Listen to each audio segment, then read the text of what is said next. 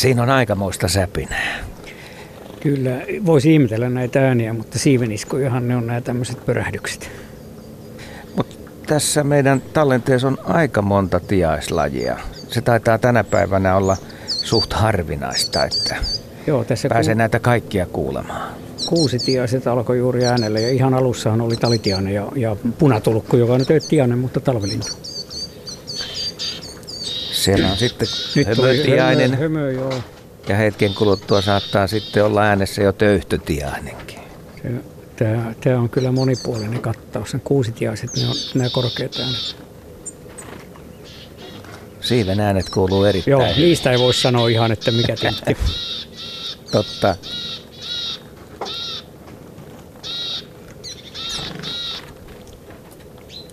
Aikamoista säpinää. Ja sitä analysoivat tässä tämän talviruokinta-illan asiantuntija, lintututkija Pertti Koskimies. Mukana on myös Asko Hautaa, minä olen Maja Salminen. Mukavaa keskiviikkoiltaa Luonto Suomesta. Soittakaahan meille. Puhelinnumero on 020317600. Mirjam Smale vastaa siellä ja sitten siitä eteenpäin päästään asiaan 020317600. Myös WhatsApp-numero 0401455666 palvelee. Ja radio.suomi at yle.fi on sähköpostiosoitteemme radio.suomi at yle.fi.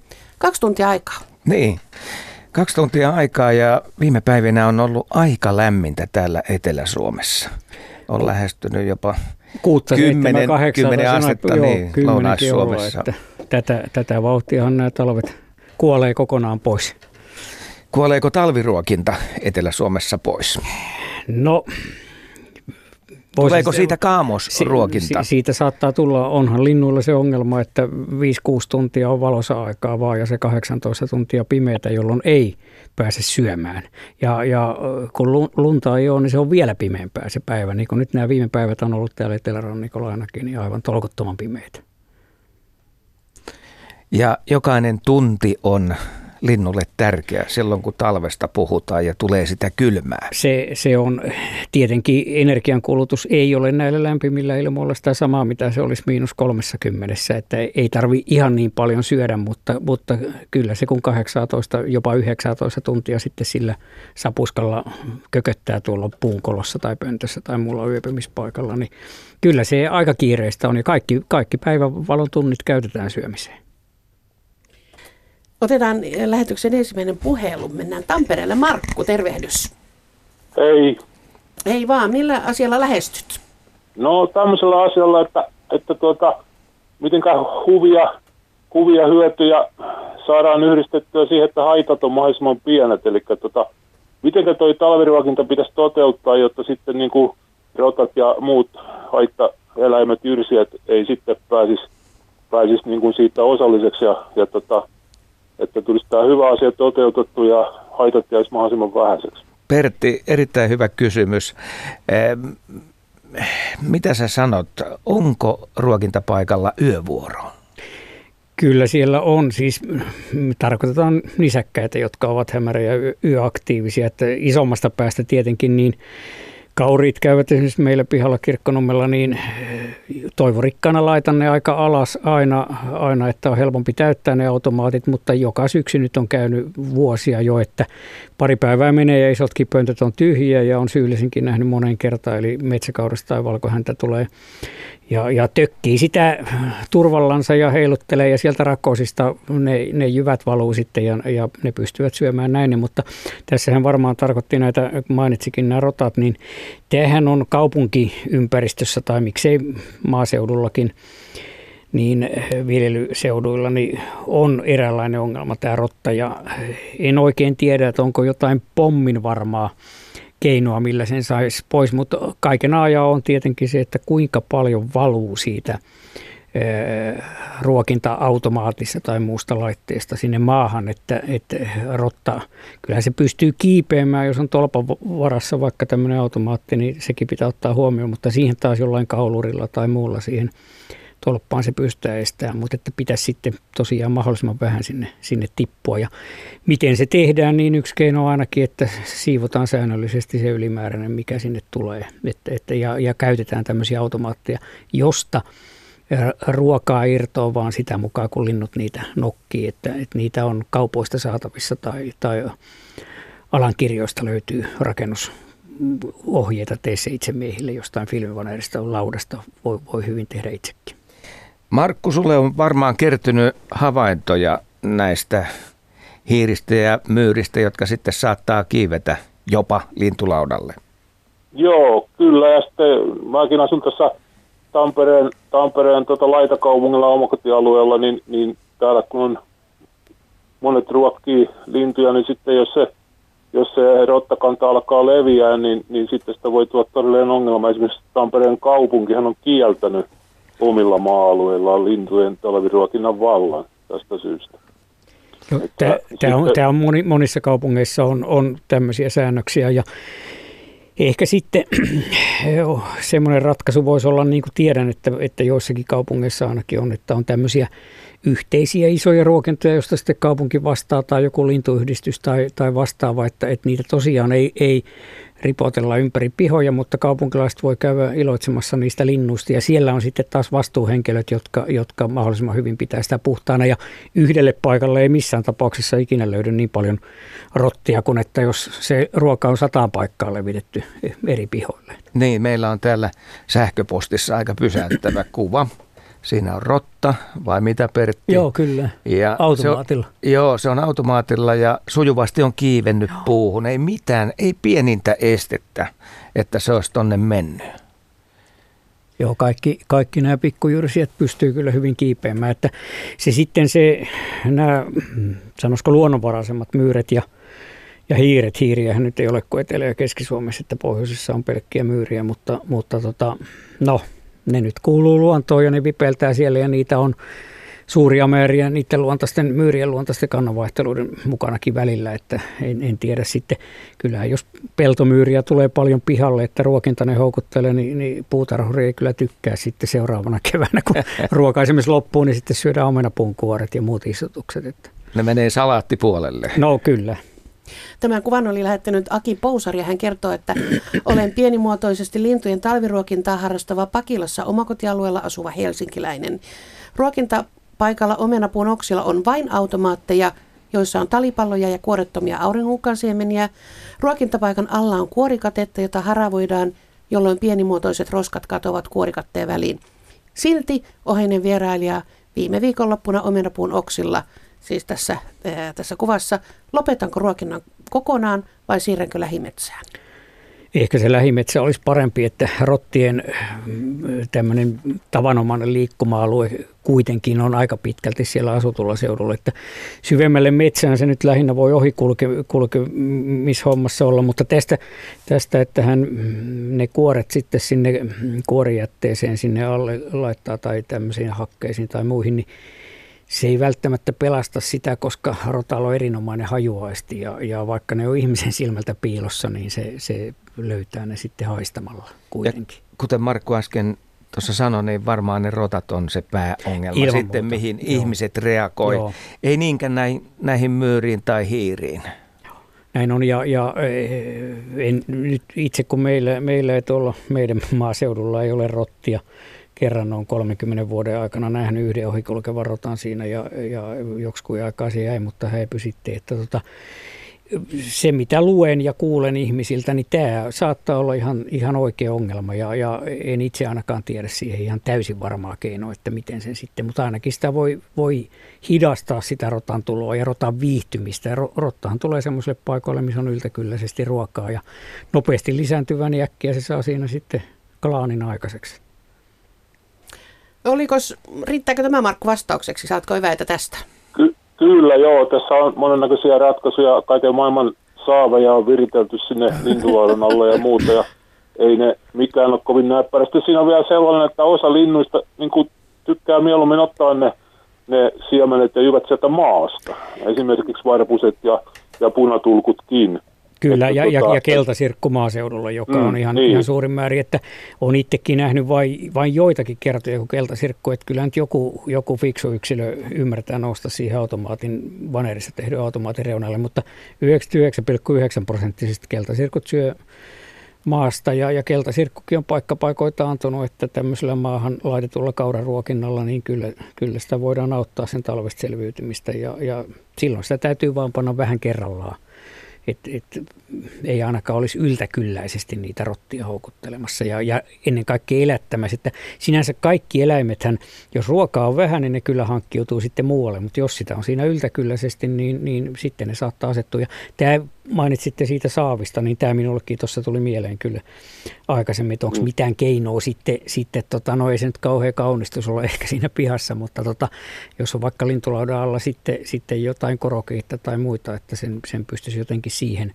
virittää, jos lintulauta vaikka roikkuu oksalta, että siihen alle voi jonkun astian panna vähän ylemmäksi edes, niin ehkä nyt tyhmin mm. nuori rotta ei ainakaan sitä hoksaa, että miten sinne pääsee. No sitten on hei muutamia lintulajeja, jotka tällaisista ruokinta-automaateista ottavat sillä tavalla, että viuhtovat puolelta Kyllä. toiselle. Esimerkiksi käpytikka. On, on semmoinen käpytikka käy, närhi on tämmöinen. Ja siinä siis on. nämä siemenet ja syötävät lentää maahan Kyllä. ihan väistämättä, Kyllä. vaikka Kyllä. ne olisi kuinka hyvin siellä pienessä osiossa ruokintapisteessä. Kiitetään Markkoa tässä kohtaa soitosta. Kiitos Markku. Ja sitten vaihdetaan. Vaihdetaan tuota noin onko meillä siellä seuraava Markku? Joo, haloo, täällä No niin, Markku linja pitää. Missäs nyt ollaan? Tampereella tää vieläkin. Aha, edelleen. Toinenkin Markku Tampereelta. Joo, Tampereen veisu. Tällainen. Sillä lailla. Joo. No kerros, minkälaisia no, havaintoja sulla on? Noin havainto, ei, mä en ole nähnyt rottia enkä mitään, mutta mä haluaisin kysyä, että mikä siinä olisi niin kuin parasta pitää niin kuin ruokana niillä pikkulinnulla. Onko nämä auringonkukkasiemenet ja voiko sinne sekaan laittaa muutakin niin kuin syötävää? Jos nimenomaan siemenruokintaa ajattelee tällaisten automaattien kautta, niin Suosituimpia on maapähkinät, aurinkokukan siemenet ja on olemassa muitakin. On, on esimerkiksi hirssin siemeniä saa, jotka on varpusten ja pikkuvarpusten mieliruokaa. Että se vähän vaihtelee sen mukaan, että minkälaista siinä lähistöllä, minkälaista linnustoa siinä elää. Mutta esimerkiksi tiaisille, jotka nyt on kaikista Juu. tavanomaisempia, niin, niin pähkinät on niiden mielestä ykkönen. Niissä on eniten rasvaa sitä painoyksikköä kohti ja lintu kyllä tietää, että mikä on niin ravitsevinta ja mistä saa energiaa siihen ensyön Meillä on tuota... energiatarpeeseen. Jos laitat rinnakkain aurinkukan siementä ja, ja pähkinää, niin kyllä ne pähkinät syödään ensin pois ja sitten ruvetaan katselemaan, että, että kai tästä täytyy tyytyä nyt tuo aurinkukkaan. Ja jos annat siihen kolmanneksi pelkkää kauraa, niin ne kaurat jää, vaikuttaa nykyaikana jäävä syömättä tiaisilta ja ne mieluummin muuttaa sitten toiselle pihalle, jos se ei rupea parempaa sapuskaa tulemaan. Täytyy sanoa sen verran, että mulla oli sitä pähkinää siinä, mutta se ta- meni sellaiseksi paakuksi, kun oli vähän noita kosteita ilmaa, vaikka sinne vesi päässyt, mutta huomasin sen verran tässä automaatissa, että kun me, me vaihdettiin toiseen automaattiin näitä, mitä muovisia noita myydään tuolla, tuolla, ta- tuolla niin tota, siinä on sellaiset pienet, niin ne, ne paakkuuntui se pähkinä sillä että se jäi vähän, että se oli hankala, sieltä ei tullut sitten niin kuin muuta kun oli pienet reijät, niin ne tahtoi jäädä sitten sillä, että sieltä ei se ruvennut tulee, niin me otettiin se vallan pois, puhdistettiin se tota, tai minä puhdistin sen ja laitoin pelkkiä noita auringonkukasia ja nyt niitä kuorettomia, niin niitä ne on ollut siinä, että kyllä ne kauheasti kaupaksi käy, että siinä kyllä. käy noin tiaiset ja sitten siinä on ollut, tai no, ei siinä oikein muita nyt tiaisia siellä nyt näkynyt, mutta niin kuin viime talvenakin meillä kävi, siinä oli punatulkkuja ja sun muita. Aivan. Kel, olikohan se keltasirkkukin, että ne oli siinä, ainakin siinä päälle tuli neljäkin punatulkkua, oli siinä niiden pömpelin päällä siinä, että kystäämässä, tai jos mä en tiedä saiko ne, mutta kai ne sieltä sai sitten. Tota... Kyllä ne, ne osaa ottaa kanssa ja ne aika paljon sitten käy maastakin. Ja... Maasta joo, kun nehän lentelee, siinä aina kun noin tianen tulee, niin sitä aina lentää yksin aina joka kerta, niin Joo. ylimääräinen putoaa sinne nurmikolle. Että. Tämä, tämä, sanoitte tästä pähkinöiden juuttumisesta kiinni, niin tämä on minulla ihan samanlaisia havaintoja, että kun täällä valitettavasti nämä talvet on mennyt tämmöiseksi, keskitalvellakin saattaa sitä vettä tulla ja on hirveän Joo. kosteita ilmoja, niin siinä on vielä se, että jos on iso pömpeli niitä, niin alimmaiset rupeaa jopa homehtumaan siellä. Että, niin sekin että, joo. Että, joo. Että, tota, tämä, tämä on ihan, ihan kaikista pienireikäisimmistä automaateista ei, ei välttämättä ne linnut ei saa sitä ruokaa. Ja sitä on aika mahdoton, tuolla on monenlaista härveliä tuolla marketissakin myynnissä, että, että niin, ihan no. kaikista ei, ei pysty etukäteen, että olisiko tämä nyt parempi kuin tuo toinen. Eli, eli sekin on vähän semmoista kokemusta siitä, siitä saa, mutta semmoinen... pakkaskelillä ne toimii kyllä ihan eri Kyllä.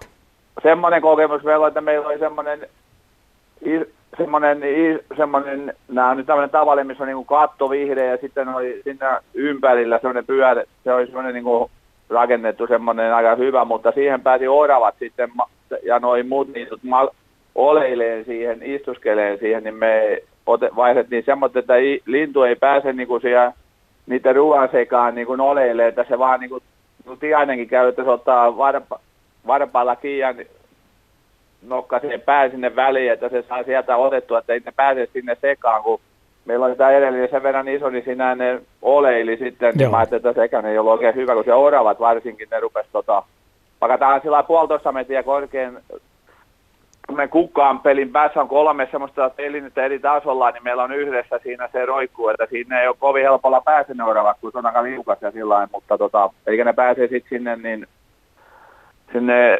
siementen joukkoon, niin kuin sillä oleilee, että Tämä,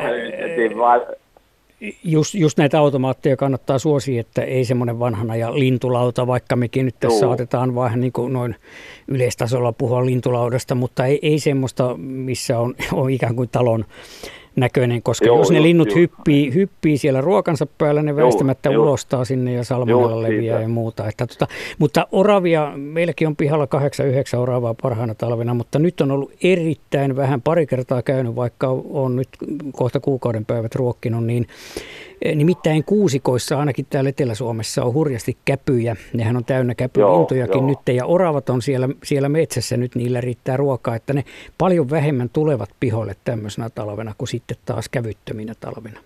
Meillä pari oravaa tuossa koko ajan alkuun me laitettiin jo tuossa aika aikaisin jo sillä että tämä on ollut jo meillä aika pitkään, että ne varmaan oli ruokaa linnuille noilla, mutta me on yli kuuka- kuukauden päivät jo pidetty ja enemmänkin, niin silloin ne oravat oli oikein innokkaita, mutta me sitten saatiin niitä vähän äärettyä pois siitä, että oikein niin kuin, niitä, tota, tuossa yksi naapuri kai ruokkiin niitä sitten tuo vähän matkan päässä, niin mä ajattelin, että se riittää, että saa sieltä sitten oravat jotain pähkinää tai jotain, nyt ei tohdauta päästä, että Joo, se syö, syö paljon enemmän kuin pikkulintu, että antaa naapurin kantaa selkävääränä pähkinöitä ja ruokaa niille.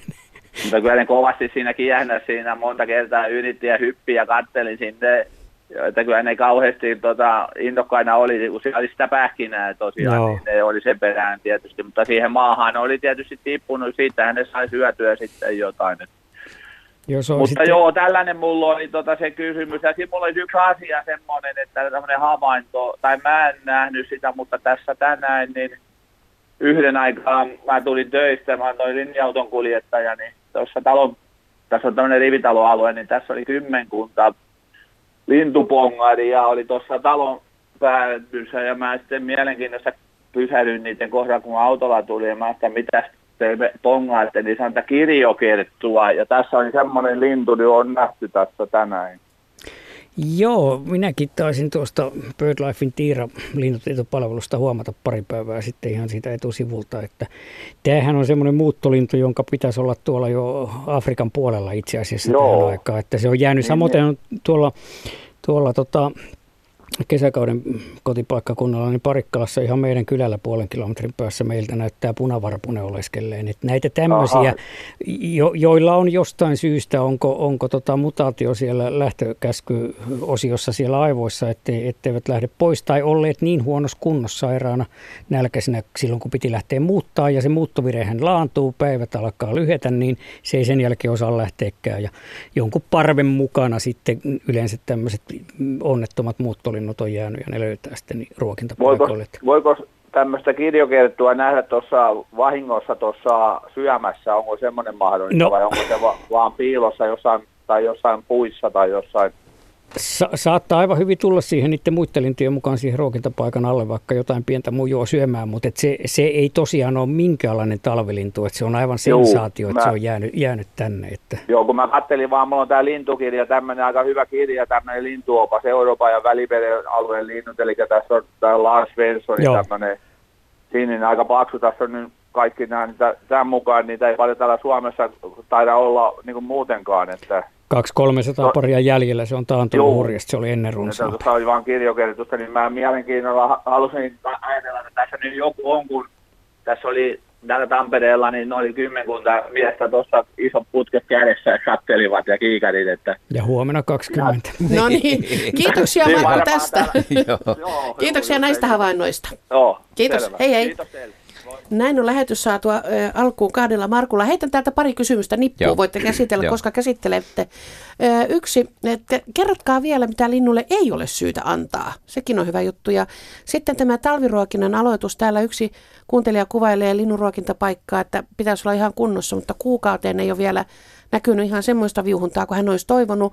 Ja toinen kuuntelee kirjoittaa, että eikö talviruokinta aloiteta vasta kun maa jäätyy tai lumi tulee maahan. Miksi etelässä lintuja ruokitaan sulanmaan aikaan?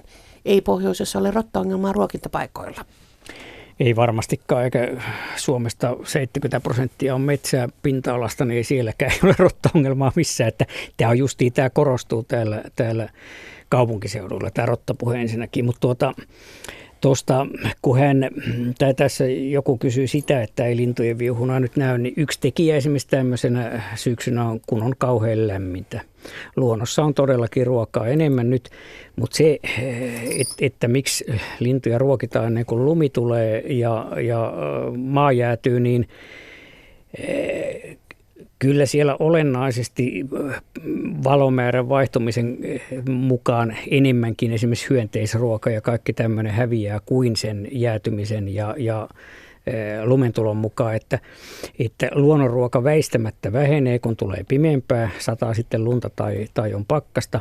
Ja jos nyt ylipäänsä tämä ruokinnan idea, idea haluaa toteuttaa, eli helpottaa vähän tätä lintujen talviyliselviimistä, niin kyllä se on perusteltua tähän aikaan, vaikka nyt ei sitä lunta olisikaan. Ja, ja sitten tässä joku kysyi, että, että mitä ei saisi antaa. No, se on aika laaja se, se valikoima, mitä, mitä linnuille voi antaa. Mutta mitkä että... ovat yleisimmät virheet? No, y- niin ja syökö lintu sellaista, mitä se ei voisi tai niin, saisi syödä? Niin. Pystyykö se itse tekemään määritelmää tästä? ehkä, ehkä ei pysty, että se, jos nyt ehdon tahdon... Vetää suolastakin li, täysin. Niin, lin, linnulle rupeaa ruokaa tarjoamaan, niin kyllä siinä nyt tietty vastuu, jos itseään luonnonystävänä pitää, on, että ei anna nyt ihan mitä tahansa. Tästä yleensä varoitetaan tästä liian suolaisesta ruuasta, mitä se liian suolainen sitten on, niin semmoinen, jonka varmaan ihminenkin maistaa suolaisena, että en ole fysiologi, mutta, mutta tota, ymmärtäisin, että tämä on ihan paikkansa pitävä, että se linnun, linnun elintoiminnat ei ihan siedä sitä sitten, että jos on aivan hirveän suolapitoisuus tulee sinne, sinne tota elimistöön, mutta että joillekin rastaille voi aivan hyvin antaa omenoita tai muita hedelmiä, kuivattuja hedelmiä ja tota, tuoreita, samoin rusinoita, kaikkea tämmöisiä. Jotain entisissä kirjoissa sanotaan, että kauraryynejä, no varmasti syövät silloin, kun ne on, on kuivia ole vielä paakkoontunut ja muuta. Leipää voi aivan hyvin antaa, jos se tosiaan, mutta ei nykyiset leivät nyt taida kaupassakaan enää niin suolaisia olla niin kuin joskus ennen vanhaan, kun puhuttiin, että kun ihminen saa yhdestä leipäpalasta päivän suolaannoksen, mutta kai siinäkin on leipomoissa nyt vähän, vähän tilanteet muuttunut. Että se suola on, on varmaankin, että jotakin joulukinkun paistorasvoja niin jäähdyttämällä ja heittämällä sitten, sitten tota, varsinkin jos suolaisemmasta joulukinkusta tykkää, niin ei sitä oikein suositella. Kerro nyt vielä, että miten se ruokintapaikka pitää sijoittaa, jos tällainen hiljaisuus johtuukin siitä, että linnut kokee sen vaaralliseksi paikaksi. Joo, ensinnäkin siinä, eh, kun ei tunne sitä mm, tai tiedä siitä paikasta eikä lähiympäristössä, sitä on vaikea sanoa, mutta että jos otetaan ääriesimerkit, että on vaikka mm, ainoa ruokintapaikka kymmenellä neljä kilometrillä, niin takulla siivet viuhuu. Mutta jos on oma kotialue ja siinä joka toisella pihalla ruokitaan, niin kun se lintujoukko jakaantuu sitten sadalle pihalle tai muuta, niin on, ja hakee pähkinöitä ha, hakee, hakee, löytävät sen, että kuka haluaa eniten rahaa panna hommaan, eli, eli kantaa niitä pähkinäsäkkejä tuolta kaupasta, niin siellähän ne suurimmat parvet sitten on. Mutta on tässä tämmöisessä y, niin kuin yksittäisellä paikallakin, niin voi olla semmoisia virheitä, että se on aivan liian avonaisella paikalla. Et, et pitäisi olla ihan metrin parin päässä joku tiheä joku ruusupuska on hyvä tai, tai havupuu, ihan luonnon havupuu tai joku tuija tai mitä näitä nyt on, on tämmöisiä pihaistutuskatajia ja muita vastaavia. Lintu tarvii semmoisen suojapaikan. Jos siihen tulee varpuspöllö, kissa, varpushaukkaa, niin äkkiä on päästävä karkuun ja sitä voi ihan itse kokeilla, että panee 10 metriä avoimelle paikalle 10 metriä lähimmistä puista tai sitten on ihan metsäreunassa tai puun juuressa ja näin, niin, niin sen näkee itse, että ne eivät sinne avopaikalle mene ainakaan niin kauan kuin siinä turvallisemmassa paikassa on ruokaa. Niin, siihen voi tulla siis varpushaukka ja varpuspöllö. Kyllä, ja tietysti kaupunkipaikoilla kissat kyttää, että tota, jos sanotaanko, että se on vähän kaksipiippunen juttu se, että jos on sitten semmoinen puska, että siinä kissa pystyy kyttäämään sen alla aivan niin kuin vieressä ja houkutella ne linnut siihen, niin sekin on vaarallinen homma. Että esimerkiksi meillä nyt naapurin kissa silloin tällöin käyn ja, ja pihakuusen alla kyttää aika lähellä lähimmästä automaatista, niin minä olen sitten siihen laittanut jonkun levyn tai semmoisen, että se ei kerta kaikkiaan pääse, se ei näe sieltä niitä, että milloin se potentiaalinen saalis tulee, plus että se ei pysty niitä yllättämään, se ei, se ei pysty sieltä yli, yli loikkaamaan sillä tavalla, vaan joutuu tulemaan sieltä puun alta pois, jos ne linnut kiinnostaa sitä ja sen jälkeen, sen jälkeen ne taas linnut huomaa sen. Että. Otetaanko seuraava puhe? Otetaan, Otetaan. Vaan. Tervehdys Jyväskylään, Pentti. Ahaa, tervehdys, tervehdys. Tervehdys, olet lähetyksessä. No niin, tämäpäs vasta uutinen oli. Odotitko kauan? En odottanut kauan, mutta tämä on ensimmäinen kerta, kun mä tämmöiseen soitan tai, tai, tai tuota, otan kantaa tai on joku mielipide. Ja nyt Hyvä. heti lähet, nyt kannattaa myös lotota. mutta, mutta asia, mitä, mitä halusit kertoa tai kysyä? No tässä tuli esille puolen tunnin aikana monta asiaa, jotka minä mielestäni olen jotenkin selvittänyt. Eli, eli tuota, miten se lintulauta tai lintu, se ruokinta hoidetaan niin, että, että kissat ja rotat ja horaavat ja vastaavat eivät pääse siihen. Sulla on vuosien tuotekehittely tässä hommassa, niinkö? No mä oon asunut omakotitalossa nyt 23 vuotta täällä Jyväskylän Nenäinniemessä ja alussahan mäkin olin sitten ihan perinteisestä, mutta täällä oli valtavasti oravia, kun tämä on tuossa äh, luonnon keskellä, niin oravat söivät ja terrorisoivat ja, ja tuota, sitten mä päätin, että jotakin täytyy kehittää ja sitten mä kehitin semmoisen systeemin, joka musta on aivan ylivoimainen tähän mennessä, mitä mä oon kokeillut Eli autotallin ja rakennuksen väliin mä oon virittänyt tuota, semmoisen muovin naruun ja sitten pyykkipojilla on pannut paikoilleen äh, roikkumaan sinne koukulla äh, näitä automaatteja. Yleensä ne on ollut joko muovisia tai puisia, jos on äh, iso räystäs, että ne pysyy niin kuivina sitten. Ja niiden korkeus on noin miehen mittainen 1,8 metriä maasta. Niin tuota, no sitten mutta siinä kävi sillä tavalla, että huomasin tuossa viime vuonna vai toissa vuonna, että orava op, oravat oppi niin, että ne meni autollin katolle, hyppäsi narulle ja hipsuttelivat sieltä. Osa oravista tuota kiepsahti alassuin, mutta ne vaan meni narun päästä ja sitten pääsi tuolta pähkinöille, pähkinöitä syömään sitten. Ja, ja, ja tuota, tietysti jonkun verran muruja tulee siitä tietysti alaskin sieltä lintulaolta. Mutta tuota, sitten se gluu on se, että mä hommasin askasteluliikkeestä lasihelmiä, semmoisen, mitä tuli suurin piirtein molempiin suuntiin noin metrin matka ja ne on pyykkipojilla kiinni, että se, ettei ne tule liian lähelle, niin tästä orava tipahti. Ja kun se kerran tipahti, niin se oppi sen, että tänne ei kannata tätä kautta mennä. No sitten jäi vielä murheeksi se, että, että, että miten keltasirkku, joka syö pääsääntöisesti – kauraa, ainakin meillä, niin tuota, ja, ja se ei lennä niin kuin lintulaudalle, vaan se on siellä, niin mä panin sitten yhden, yhden tämmöisen lintu Launo syötetään automaatin, pani maahan. Ja harakat hoksas sen heti nopeasti, mutta sitten kun mä kaadoin tuosta, mulla on tässä äh, päärynäpuu tuli elämässä päähän, niin mä kaadoin sen, niin tuota, sen latvuksen laitoin siihen niin, että se harakat pääse siihen lentämään, jolloin keltasirkut pääsevät hipsuttelemaan sinne ja, ja mu, muutkin sitten ehkä syömään. Eli tuota, sillä tavalla maasta saavat tuota, keltasirkut ja, ja sitten sinitiaiset ja pikkuvarpuset ja, ja muut. Ja sitten myöskin on käyttänyt tietysti tämmöistä rasvatankoa, semmoista sinistä, johon käpytikka ja muutkin, niin tuota, narulla roikku, roikkuvaan tuota ruokinta kohteeseen pääsevät lentämään ja oravista eikä muistakaan tuholaisista, tuholaisista lainausmerkeissä, ei ollut mitään ongelmaa. Miltä se kuulostaa?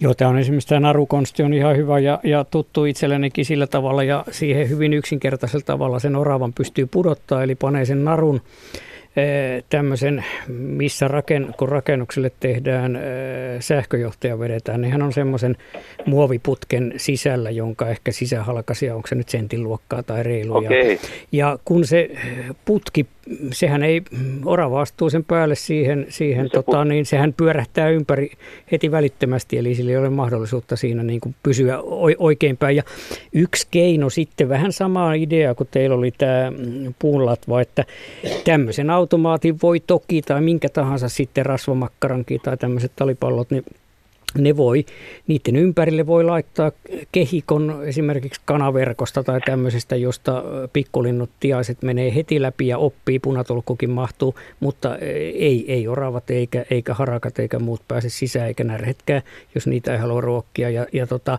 eihän se nyt tietenkään mikään kaunistus ole ja, ja talon rouva saattaa olla eri mieltä, että tuommoisia häkkyröitä meille ei tule, mutta tota, siinä nyt sitä ainakin se ruoankulutus niihin isompiin suihin vähenee meillä tuota tämä, narun tämä syöttöautomaatti on tässä ruokapöydän kohdalla ikkunan edessä noin metri 20 senttiä, niin sitten on ihan ilo katsoa kerta kaikkiaan, kun ne nauttii siitä ja ne oppii, tunte, ovat oppineet tuntemaan, että meistä ei ole haittaa, vaikka sälekkahin heilahtaa tai Kyllä, mitä tahansa. Joo.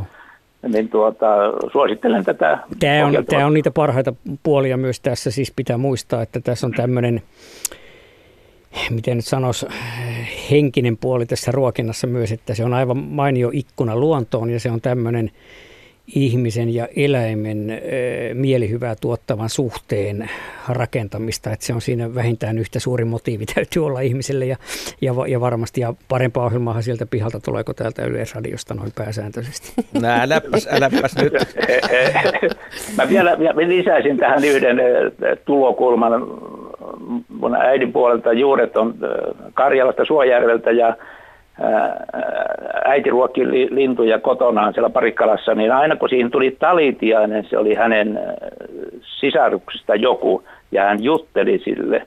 Ja mä oon nyt tätä samaa tässä yrittänyt myöskin pitää yllä.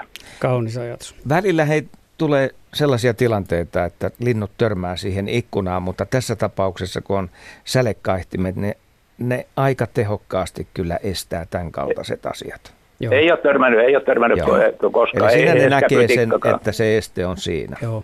Kyllä, Sitten sit siinä on tietenkin, että jos, jos haluaa hätistellä näitä harakoita, mutta harakkahan on vaikka se pihalle tulee, mutta se on erinomaisen tarkkaavainen ja, ja semmoinen varovainen Harka. lintu. Että siinä ei paljon tarvitse kättä heilauttaa, niin se taas Joo. tunniksi pakenee. Että.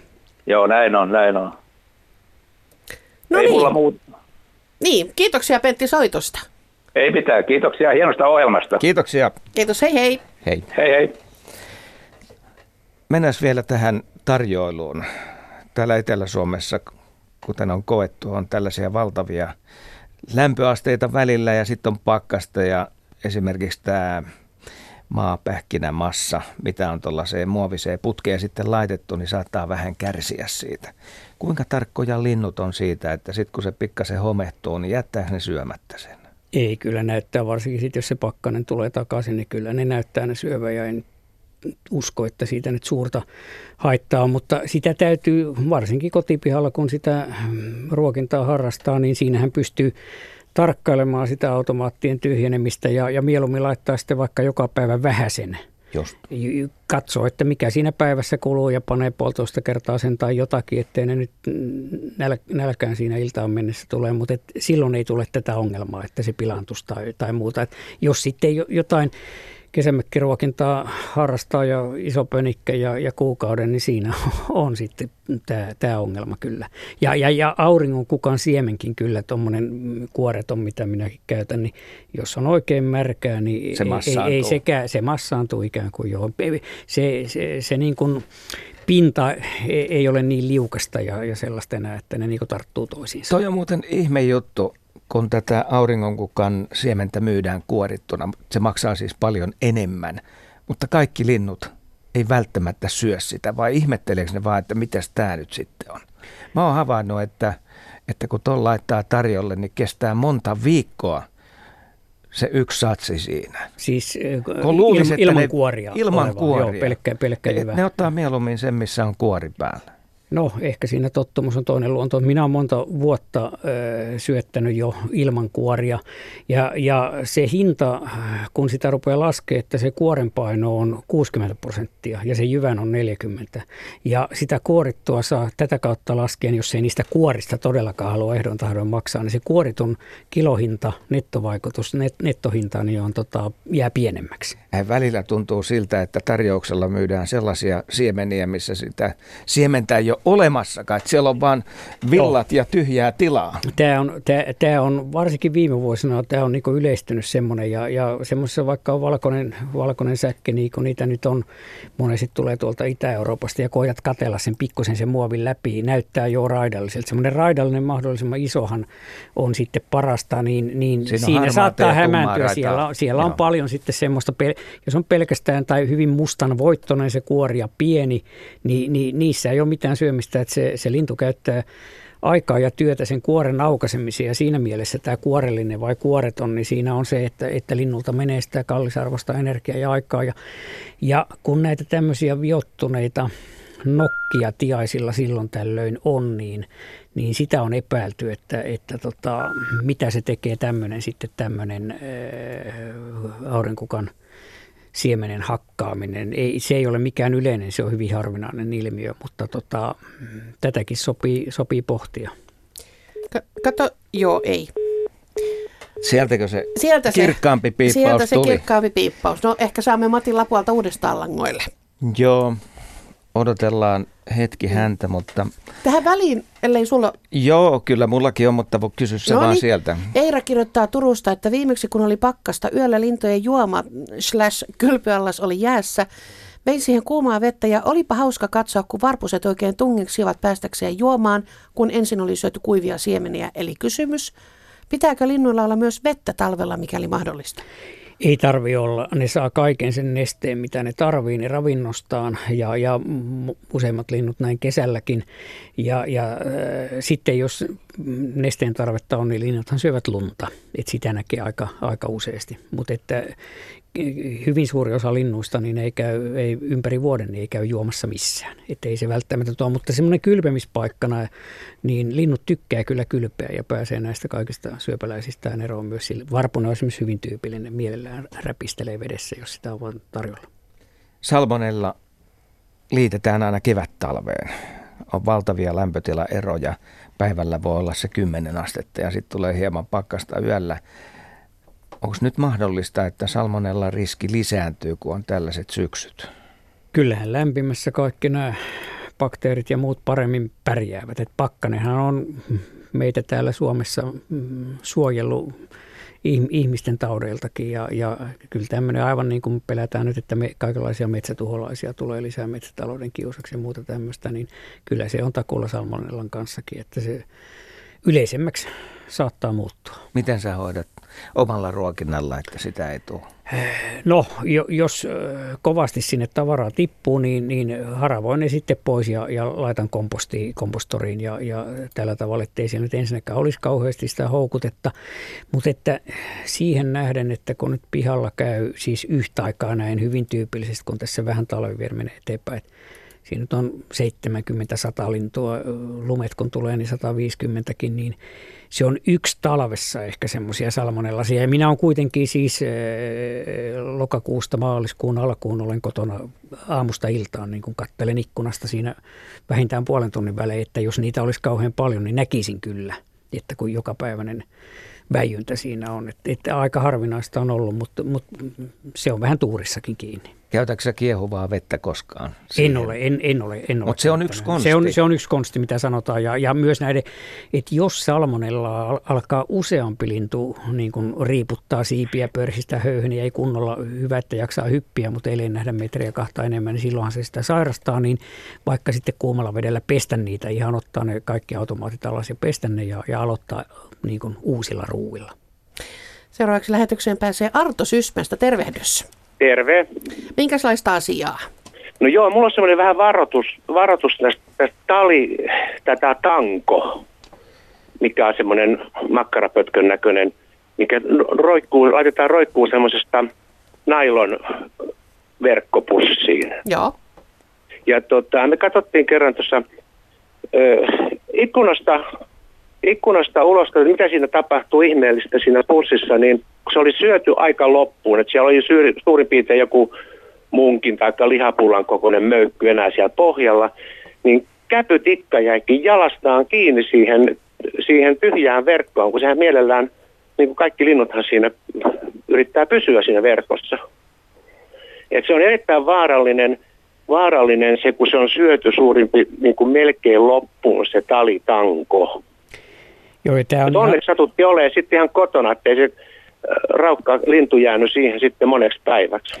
Tämä on, tämä on hyvä huomio ja, ja sen voi välttää sillä, että esimerkiksi minäkään en, en revin aina ne pois ne, ne tai siis en, en, en käytä ollenkaan. Laitat metallihäkkiä. Laitan metallihäkkiä, että monessa kaupassa myydään näitä talipalloja semmoisissa semmoisissa telineissä tavallaan siihen nyt mahtuu joku kuusi peräkkäin. Se ei hirveän monen euron hintaiseksi ei tule se metalli, metallilangasta valmistettu talipallon syöttöteline, johon se, se tanko sitten mahtuu, kun ne pallot on syötetty tai ottaa ne pallot heti pois ja laittaa siis ilman sitä nailonverkkoa. Tällaiseen ne linnut pystyy siinä syömään ja sitä voi käyttää, mulla on varmaan 20 vuotta vanhoja ne vanhimmat ja joka talvi ripustan ne ensin puuhun ja sitten niihin vaihdan sitä talitankoa sitä mukaan, kun vanha tulee syödyksi. Että siihen ei pääse kiinni, mutta tämä on hyvä, että hän otti tämän huomioon, koska tämä on todellinen vaara ja siitä on useita havaintoja. Ja sellaisiakin havaintoja löytyy, että koirat on mennyt syömään sitä pientä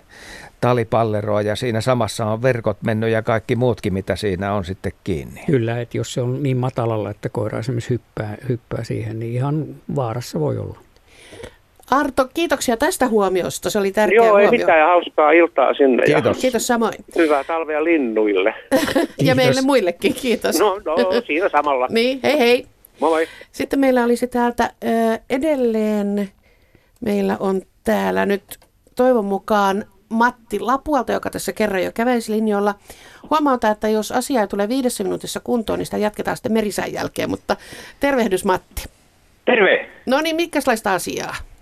Kuulee sellaista, että kun nämä, mä menen vähän kauemmalta, että nämä kotimaiset tuota, viljat, niin miten linnut ja reagoi niihin ohra, kaura, vehnä, ruis ja sitten meillä on rapsia, rypsiä ja sitten on tullut muitakin näitä, no auringonkukkaa tietysti täälläkin jonkun verran, sitten sinimailasta ja muita vastaavaa, niin kannattaako laittaa nyt näitä kaikkia sekaisin vai onko niin, että, että tuota, kannattaisi laittaa eri tuota lintulauroille tai pötköleihin tai mihinkä nyt laitetaan?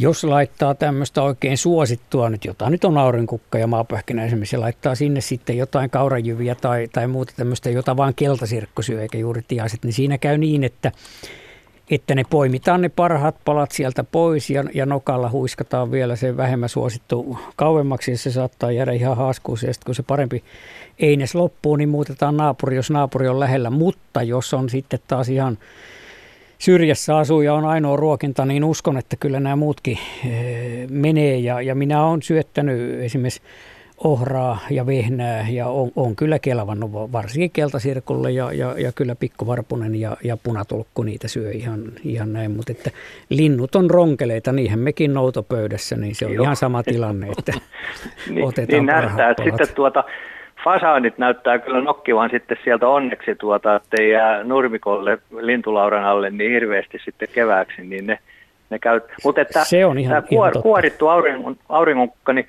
se näyttää meille ainakin tässä näin, että siitä ei juurikaan jää tuota niin sinne maahan, eli sieltä ne syödään pois. Että se on aika, aika lailla aika lailla suosittu. Joo, varmaankin. Teille siellä Pohjanmaalla, kun on peltopyytäkin, niin nämä kyllä varmasti äh, sieltä Juu. alta niin syövät ja niille kelpaa nämä kotimaiset. Ja rypsi ja rapsi kyllä, niin tota, niissä on, on energiaa rasvaa, että, että varmasti sitten ihan, ihan, lyhyesti vielä tuosta rotista, kun tuli puhetta, että meillä on tuossa kuivaa ja tehtiin kymmenen vuotta sitten tuonne pellolle ihan neitseelliselle maalle ja siinä ei ollut ensiksi myyriä tuli ö, muutama vuoden ja hiiriä, mutta nyt on tuota tullut rottia, että, että tuota, nämä, nämä nykyiset myrkyt, kun on pakko niin kuin elintarvikeviljaa tuotetaan, niin saada, ettei sinne, sinne pääse näitä rotan jätteitä, niin, niin tuota, rupeaa olemaan sellaisia, että rotat karttaa jollakin lailla ja, ja ei, ei, tuota, ei ainakaan sitten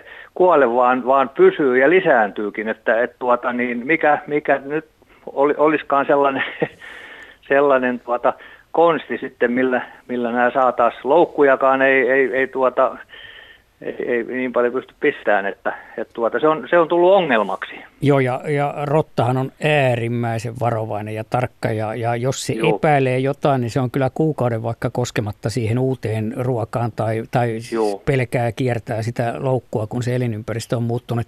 Näissä on sitten ehkä, ehkä täytyisi näiltä NS-tuholaistorjuntafirmoilta kysyä sitä, että tiedän itse, että miten hankala se on. jos ne haistaa, esimerkiksi eh, rotallahan on tosiaan äärimmäisen tarkka hajuaisti, ja jos joku tulee sitten reissultansa vähän sairaana, ne haistaa, haistelevat toistensa suupieliä ja havaitsee, että tämä on syönyt tätä, niin koko se muu porukka, vaikka niitä sata siinä olisi, niin eivät varmasti koske siihen, kun ne näkee, miten kaverille kävi. Että, että sen takia tämä rotta on semmoinen tulevaisuuden elukka kyllä, että se Joo. jää kaiken muun jälkeen tänne. Niitä on, niitä on siellä Helsingin keskustassa, vaikka kuinka paljon silloin, kun kamppia rakennettiin, niin nehän pakeni töölöhön ja muualla. Ja tiedän siinä, kun meilläkin tutulla oli asunto, niin siellä niitä oli niin paljon, että ei olisi uskonutkaan tuota, niin kerrostalon välipohjista ja tuli jopa, jopa tuota, vessan, vessan tai kylpyhuoneen lattian tämä lattian siili, eli se nostivat sieltä, sieltä sen pois ja sillä lailla. Että Joo, se, se, se, on, se, on, pirun, se on mahdottoman iso ongelma. Viemäriverkostot täynnä, niitä on varmaan joo. paljon enemmän kuin helsinkiläisiä. No joo. no sentään toivoa sopii. no niin, hyvä. Kiitoksia, Kiitoksia tästä näin. Mukavaa illan jatkoa. Kiitos samoin. Kiitos. Kiitos. Joo, hei. hei hei. Niin Maija, sä luet kohta merisään, mutta ehkä sen jälkeen puhutaan sitten hieman näistä lajeista, mitä lintulaudalla voi pihalle sitten houkutella. Kyllä. Tai ruokintapaikalla, sanotaan nyt sillä tavalla.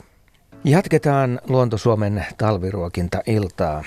Täällä studiossa asiantuntijana tänään lintututkija Pertti Koskimies. Tuossa jo vähän äh, mainostettiin, että puhutaan ennen seitsemän uutisia näistä lajeista. Ennakko puffauksessa sä oot sanonut, että kymmenen, kymmenestä 20 lajia voi aika helposti saada ruokintapaikalle käymään. Kyllä, jos se elinympäristö eli pihapiirissään useimmiten ruokitaan, niin jos siinä on mieluiten vähän isompi metsiä, metsäalue tai metsikkö, niin tulee käpytikka, kuusitiainen hyvällä tuurilla isoimpien metsien reunoissa tulee hömötiainen ja töyhtötiainen näiden tavallisten kaikilla pihoilla melkeinpä viihtyvien talia sinitiaisen kerralla ja, ja punatulkkuja, keltasirkkuja, harmaa päätikka käpytikan kaveriksi paljon vähälukuisempi kyllä, mutta, ja, ja musta rastas kaupunkipaikoilla varsinkin tietenkin yksi tavanomaisimpia. Että sitten harvinaisempaakin porukkaa toki, toki on montakin, mutta se elinympäristö tai siis, että mitä siinä, minkälaisia paikkoja siinä lähistöllä on, mitä lintuja ylipäänsä voi elää. Että keskikaupungilla tai laitakaupungillakin on ihan erilaista kuin maaseudulla tai, tai metsän keskellä ruokkiessa. Saa hyvin erilaista lajistoa. Pertti, sä oot vuosikymmeniä ruokkinut lintuja. Mitkä on yllättävimmät lajit? Jaa. Mitä on tullut vastaan? ei nyt viime vuosikymmeninä enää juuri mikään ole yllättänyt, että meillä on... Pyrstötiäinenkin no, käy. No pyrstötiäinen on 2000-luvun alusta siitä, kun ne rupesi Suomessa käymään, niin, niin parvi semmoinen 15-18 yleensä aloittaa ja kovilla talvilla se tietysti menee viiteen kuuteenkin, että niitä kuolee paljon. Puukiipiä alkoi käymään Suomessa ruokinnoilla 2000-luvun alussa, että se käy lähes joka talvi. Että nyt on puhuttu hippiäisestäkin Hip, Hippiäisistä on viime talvelta oli parilla paikalla havaintoja. Tikli alkoi tässä enemmälti, niin kuin meilläkin pihalla niitä käy, niin tota, tämmöinen peipasukulainen koree kelta siipijuovainen lintu. Ja, ja vihervarpuset, urpiaiset myös 1900-luvun loppupuolella jo oppi käymään näille. Että uusia lajeja ja oppii niiden vanhojen näiden oikein supisuomalaisten tiaisten ja vastaavien jatkoksi. No onko tässä tulossa näiden lisäksi jotain uutta? Onko mahdollista, että joku hyvinkin yllättävä laji tulisi siihen? Kyllä se on teoriassa ainakin hyvin mahdollista. Ja mikä on, on mielenkiintoista, niin keväällä esimerkiksi kun rautiaiset saapuu, eh, semmoinen pieni kaukasta sukua rastaille oleva kuusimetsien lintu, niin – huhtikuun alkupuolella yleensä tulee ja punarinnat tulee, jokunen jää aina talveksi kiinni, ne, ne osaa käydä ruokinnalla. Ja tätä rautiasta olen aina miettinyt, kun juhannusruusupuskassa keittiön ikkunalla huhtikuun alkupuolella niitä rupeaa hyppimään ja, ja näen yhden siinä ja muutaman päivän kuluttua niitä on kaksi ja sanotaan, että kaksi näkee ehkä kerralla. Mm, joskus rengastan siinä lintuja, pidän lintuverkkoa, huomaa, että siinä on viisi eri yksilöä. Miten se, kun se ei nyt siinä pihalla juurikaan muuten liiku, niin miten se sen tietää? Ilmeisesti sieltä metsäreunasta meidän pienen pellon yli sadan metrin päästä katsoa, että kauhea kuhina tuolla ruusupuskassa. Ja tuleeko se sen takia katsoa, mitä nämä tiaiset tekee? Niin, tässä tuota, kohta puoli ollaan kello 19 Joo, uutisissa. näin on. Ja sen jälkeen jatketaan kello 20 täydellä, asti. Täydellä vauhdilla mennään vielä tunti tämän asian kanssa. Ja... Ja jätän, tästä, eli jätän tästä yhden asian hautumaan. Nimittäin tämä sivua tätä illan aihetta. Kuuntelijan ruokintapaikalta käy usein valkoselkätikka ja hän kysyy tämän länsi että pitäisikö siitä ilmoittaa johonkin? Onko nopeaa vastausta? No, Vai palataanko 19 jälkeen? Tämä voi nopeasti vastata, että valkoselkätikkahan on noin pääsääntöisesti hyvin harvinainen, mutta tänä syksynä on ollut ennätysvaellus tuolta Venäjältä niitä tullut. Ja, ja Helsingin seudun lintutieteellinen yhdistys Tringa, Tringa ry, niin yhteystiedot löytyy vaikka internetistä. He ovat varmasti kiinnostuneita.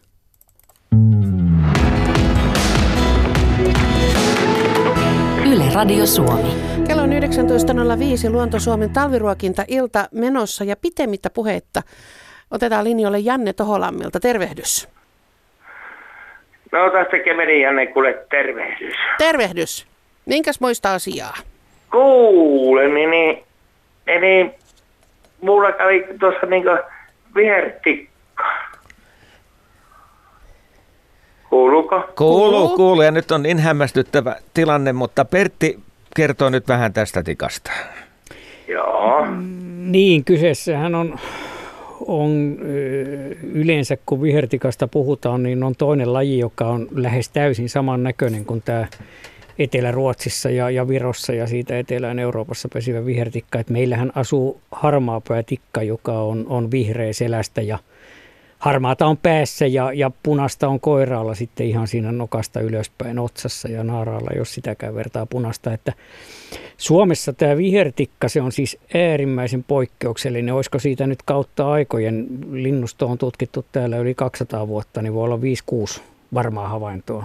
Mutta harmaa päätikka on tuhansia pareja Suomessa, Etelä- ja keski Kyllä mä väitän kuule, että se oli vihertikka, niin, niin, niin, niin ja sitten mä kysyin vielä tässä niin, että millä sen saisi herkuteltua tähän niin kuin, että mitä se syö oikein. Niin. Mistä, mistä te eh, tunnistatte, että se on nimenomaan vihertikka? Se oli ihan vihreä. Niin, no niin kuin sanoin, että harmaa päätikka on täsmälleen myös vihreä ja vain se, että minkä verran sillä on punaista päässä, toisella on vähän enemmän ja toisella vähän vähemmän, niin se ratkaisee kumpi se on. Että ei se, vihreä, ei se vihreä väri. Ja Suomessa, Suomessa ei tosiaan tätä vihertikkaa ole, että sitä on kautta aikojen kaikki lintututkijat ja harrastajat nähneet muutaman kappaleen, että se, se on nyt, te voitatte lotossa viisi täysosumaa peräkkäin melkein suuremmalla todennäköisyydellä kuin te näette oikein vihertikaa, mutta sitä yleisesti sanotaan vihertikaksi, kun sillä, sillä on vihreä selkä. Mutta ihan hyvä havainto, koska ei se nyt mikään kauhean tavanomainen. Niitä on 4-5 tuhatta pariskuntaa ehkä Suomessa pesii, Etelä- ja Keski-Suomessa, mutta Joo, kyllä talvisi tuo, voi nähdä pohjoisempanakin.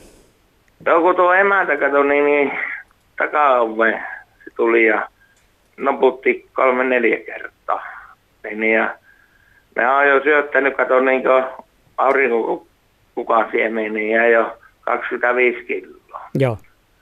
Niin, niin mikä sille on se herkku? Se, se, se on tämmöinen rasva, niin kuin tässä jo aikaisemmin puhuttiinkin, että, että tämmöiset rasvatangot kilon yleensä painaa, mitä ihan Joo. marketeista saa eläinruokaosastoilta.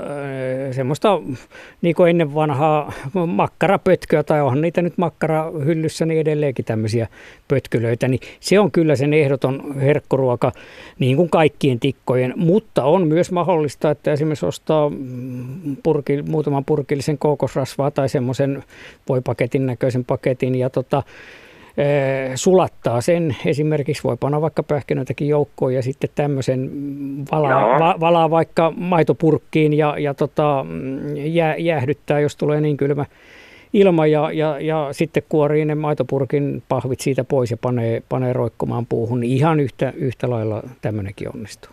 Niin, niin. Rasvaa nimenomaan. Joo, niin, rasvaa, niin, niin mulla on semmoinen talipötky ollut tuossa. Joo. Tai niin. teurastamolta tai vastaavasta, niin voi saada ihan tämmöisiä nahan, nahan kappaleita eläinten, missä on, on se ihonalainen rasva talles. Että, Joo, että, mulla on ras... jääkaapissa niitä. Joo, no niin. No, jo, niin, niin, saanko kysyä? Semmo, semmoisen se voisi saada. Niin, niin montako talitintti tekee, niin kuin, tekee se yksi vai kaksi, kun mä toisen kesänä huomasin, niin, niin kuin, niin kolme poikuutta teki. Onko se poikkeuksia? Siis sanotaan 2-30 prosenttia pariskunnista tekee kaksi poikuetta, mutta kolmesta ei ole havaintoja kenelläkään Suomessa. Että se, se voi tehdä uusinnan sillä tavalla, että se ensimmäinen tuhoutuu, niin sen jälkeen sitten vielä kaksi kertaa, mutta ei, ei niin kuin lentämään asti kolmea, poikasta perä, kolmea poikuetta peräkkäin. Joo. Selvä. Eli, Kiitoksia Janne näistä havainnoista. Mukava no niin, kiitoksia jatko. oikein paljon ja Kiitos. kiitoksia tiedosta. Kiitoksia sinulle. Hei hei. No niin, jo, hei Moi. hei. Yle Luonnon Instagramista on tullut paljon kysymyksiä. Me on aika paljon näitä siis käsitelty aihepiireiltä. Täällä on rotista ja ne on melkeinpä hoidettu jo tässä lähetyksessä. No sitten kysytään, että onko mahdollista ruokkia – kaupunkioloissa parvekkeella lintuja vai syntyykö siitä ongelmia sitten naapureiden kanssa?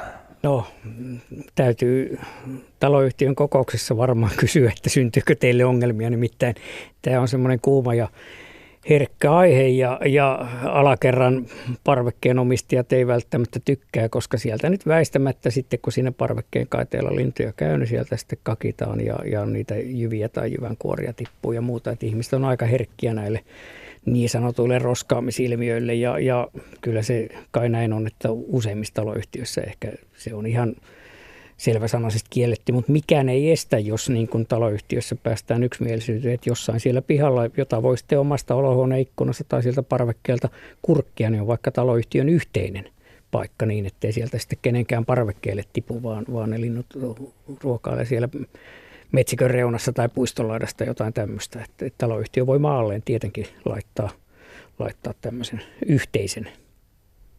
Aina näin alkutalvesta puhutaan sillä tavalla, että jos ruokinnan aloittaa, sitä pitää jatkaa kevääseen asti.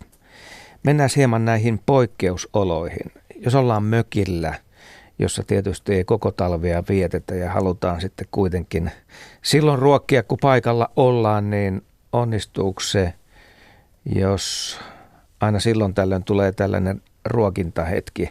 Ja tehdään nyt tällainen oletusarvo, että siinä lähellä on sitten naapureita, joissa on toimiva ruokinta. Saanko tähän vähän jatkoksi? Täällä oli Joo. kuuntelija kysyä, että he kävi he käy kahden viikon välein paikassa, jossa on yleensä ruokittu säännöllisesti, mutta enää siihen ei ole mahdollisuutta, niin riittääkö jos jättää niin kuin saavillisen kahdeksi viikoksi? Se riippuu ihan täysin tietenkin siitä lintumäärästä, että riittääkö se sen koko ajan vai ja jos on semmoinen tilanne, että siihen nyt orava tai oravat pääsevät käsiksi tai jotain muuta, niin voihan se olla, että isokin määrä loppuu, että sen pystyy vain kokeilemalla sitten siinä paikan päällä ja ja mielellään tietenkin semmoisella automaattisysteemillä, että vain sieltä poimimalla pienellä linnunnokallansa niin pystyisi niitä, eikä mikään, mikään tosiaan iso määrä lähtisi kerralla, jolloin se loppuu. Mutta ei siitä nyt tarvii ihan hirveästi yöunia menettää, että, että jos epäilee, että se loppuu tai tai ei kykene sitä siinä tahdissa, kun tietää, että nyt se loppuu. Jos siinä lähistöllä on, mm, lähistö tarkoittaa nyt kilometrin säteellä tai jotain tämmöistä, niin on, on muita ruokintoja. Nämä talvilinnuthan äh, kartottavat sitä äh, elinympäristönsä tilannetta kyllä Kuinka iso kaiken alueella? syksyllä. No tiedän, että esimerkiksi meidän lähinurkilla niin – samat yksilöt käy vähintään satojen metrien päässä, näin, näin kun niitä lentelee, ja siinä nyt ei ole yhtä yltäkylläisiä ruokintoja nyt varmasti kilometrikaupalla, mutta että pienempiä on eri suunnilla ihmisten pihoilla, ja eh, ne kiertelevät noin muutenkin kaiken talvea, siis niillä on tiedossa, että, että missä täällä on ruokaa, joko luonnonruokaa tai ruokintapaikkoja, mutta jos sitten perustaa sen mökkiruokinnan johonkin syrjäseudulle, että 50 kilometriä siellä ei ketään asukkaan, niin kuin Suomen maaseudulla nyt on monessa paikassa jo kohta, niin se on sitten vähän riskaapelimpi homma ja ikävämpi, jos nyt ajattelee lintujen auttamista, niin houkutella niitä sitten siihen olemaan, ja yhtäkkiä se ruoka loppuu ja, ja keskellä talvea ja ei, ei niillä ole niillä ei ole sitten tavallaan toista paikkaa, eikä esimerkiksi talia sinitiainen, jos on houkuteltu siihen, kun ei tee mitään varastoja, toisin kuin nämä metsätiaiset tekee joka tapauksessa elo-lokakuussa, niin, niin sit siinä voi tehdä enemmän hallaa kuin hyötyä. Et se riippuu vähän siitä lähistöltä, että onko siinä vararuokintapaikkoja. Tai sitten täytyy olla niin isot pönikät, että tietää, että se riittää. Sen saa kokeilemalla vaan selville. Aloittaa varovaisuusperiaatteelle, että panee enemmän ja sitten katsoo, että puoletkin olisi tästä riittänyt ja tällä, tällä tavalla niin kuin hakee sitä määrää. Joo, kovalla pakkasella se vie aika paljon energiaa, jos pitää lähteä kilometrien päähän hakemaan sitä toista paikkaa. Ja se päivänvalo ei riitä, kun se perusideahan on näillä talvehtivilla linnuilla, että siinä joku talli, tallitintin kokoinen, niin se on illalla gramma, jopa pari grammaa lihavampi, kun se, se syö, saa ihonalaista rasvaa sinne, mutta se polttaa sen siellä pakkasyössä sitten taas siihen lämmöntuotantoon. Eli aamulla on yhtä nälkä ja, ja siinä seuraava päivä jos etsii ja sitä seuraavat, mistä saisi ruokaa, niin se onkin sitten jo nouteja tulee. Että siinä ei tavallaan näissä kovimmissa talvioloissa ei voi yhtään päivää jäädä väliin. Meillä on seuraava soittaja. Hänkin on soittanut numeroon 020317600. Lauri, tervehdys Toivakkaan. No terve, terve täällä ollaan. No niin, minkäs moisella asialla? No tuota, ensinnäkin on tämmöisen pannut merkille, että hömötiaiset ovat häipynyt. Ja sitten meillä käy, käy lintulauvalla pyrstötiainen ja viime talvena kävi huuhkaja. Huuhkaja oli, oli pitkään tuossa pihapiirissä. Siinä nyt ei sitten varmaan sille löytynyt ruokaa muuta kuin varmaan, että oravat häipy siinä sitten. Mutta tämmöinen oli tilanne.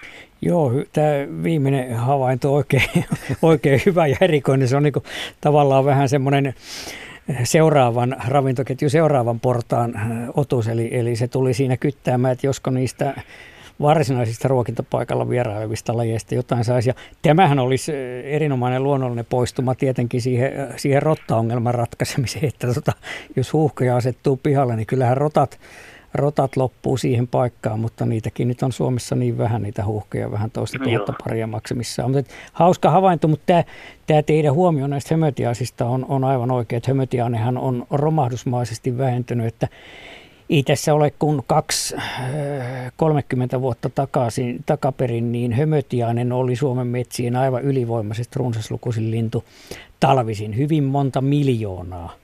Nyt on jotain Kyllä talitiaisia, joo, sinitiaisia on, on jo paljon enemmän ja, ja hippiäistäkin on enemmän talvisin kuin hömötiaisia. Että se on romahdusmaisesti vähentynyt, niin kuin tämä, tämä vähän samankaltainen töyhtötiainen, hyvin erinäköinen, mutta tota, samalla tavalla yhtenäisissä metsissä elävät ja, ja nyt kun nämä hakkuut kaiken aikaa vaan enentyvät, niin tämmöiset vanhat tai keski-ikäisetkin metsät on, on vähissä ja niiden puissa on ylivoimaisesti enemmän hyönteisiä hämähäkkiä, joita nämä hömö- ja töyhtötiäiset keräävät talvivarastoksi kuin talousmetsän puissa, jotka nyt on hyvin niukkaoksaisia ja suippolatvasia ja muita. Ja, ja aika pitkälti kyse on ilmeisesti siitä, että talvivarastojen keräämiseen ei, ei ole kerta kaikkiaan tarpeeksi ruokaa näille metsän tiaisille. Ja on niin kuin aika kyseenalaista, että kuinka kestävä on semmoinen metsänkäyttö siitä, että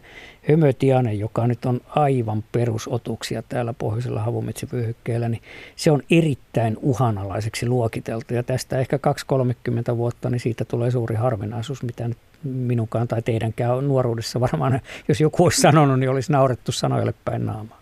Niin, no tuota, meillä on mökki Ivalossa. Ja siellä, siellä kyllä on sitten lapintiaisia ja hömötiaisia. Lapissa on, on Metsä Lapissa ja, ja Tunturi-Lapin jokilaaksoissakin, isoissa jokilaaksoissa, mistä hömötiainen on, niin tilanne on ihan toinen, mutta senhän te näette jo siellä autolla maantietä ajaessa, että metsät on vähän toisen näköisiä, että siellä on niin, aikuisia kyllä, puita kuin täällä. Eihän täällä etelässä on monen pitäjä yhtä aikuista puuta, että ne teiniässä kaadetaan. Minä olen katsottu pohjoisen, pohjoisen ihminen. Vihertikka tai sitten punapäinen mikä se on tämmöinen me on se har, har, har, Harmaa päätikka on se, äsken just itse asiassa puhuttiin Joo, puna, siitä. Että, punapäinen, niitä on ollut. Joo, pikku, se on se koiras, koiras on. Tää, tässä Joo. oikeastaan, kun tässä ennen uutisia just tämä valkosekätikka tuli esille, niin tämä olikin hyvä, hyvä huomio, että näille, näistä tikoista justi, että näille tikoille talviruokinta on aika tärkeä. Liittyy tähän äsken puhuttuun hömötiasasiaan, että kaikkien muiden paitsi käpytikkojen talviruoka on, on lahopuussa ja kuolleessa puussa elävät eh, kovakuoriais- ja perhostoukat. Ja kun lahopuut on siivottu niin vähin metsissä, niin vaikka ne kesäkaudella on, on kaikenlaista ruokaa ja hyönteistä, mitä ne voi syödä ja murhaisia, niin talvi on näille tikoille pullonkaula. Ja, ja nyt tällä Joo. rasvaruokinnalla esimerkiksi Valkoisekä tikka oli kuolemassa sukupuuttoon 90-luvulla 11 paria suunnilleen löydettiin isoissa tehokkaissa etsinnöissä huonoimpina vuosina joskus 90 alussa, niin näitä rasvaruokintapaikkoja perustettiin, että ne selviäisi talven yli. Ihan sama kuin silloin vähän aikaisemmin merikotkaa, että, että kun ne selvisi talven yli, niin ruokinnan avulla niin sitten se kanta, kanta sieltä aivan sukupuuton partaalta sitten saatiin takaisin elpymään. Meillä on näitä ruokintapönt, tämmöisiä niitä putkia, mihin, mihin laitetaan näitä talipalloja, niin me on pyöritetty tämmöisestä aivan suomalaisesta pläsästä, yökynttilä sydämestä rulla ja työnnetty niitä sinne ja Joo. Ni, niistä ne tikat sitten Joo.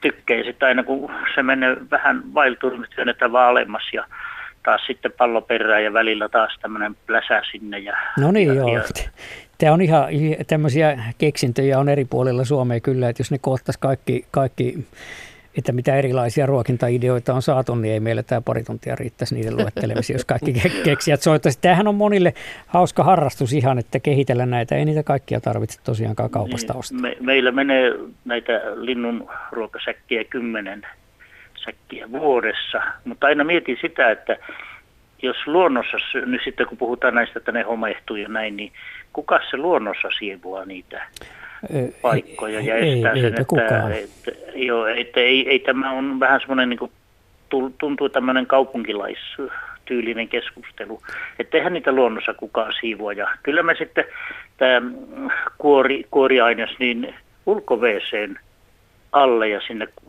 tyhjennetään tuo säkki. No niin, ja siitä sitten tai se perunamaalle kiertoon niin, aikanaan sieltä huusin niin, alta, niin, niin pelaa kaikki. ulko alle ne menee. Joo, ihan, ihan hyvä. Ja, ja tää, se on ihan totta tämä teidän homehtumisasia, että se on ihan sama kuin puhutaan näistä, metsät ränsistyy, jos ihminen ei niitä hoida. No, jotenkin niitä pärjäsi sen 300 miljoonaa vuotta ennen kuin ihminen rupesi niitä hoitamaan.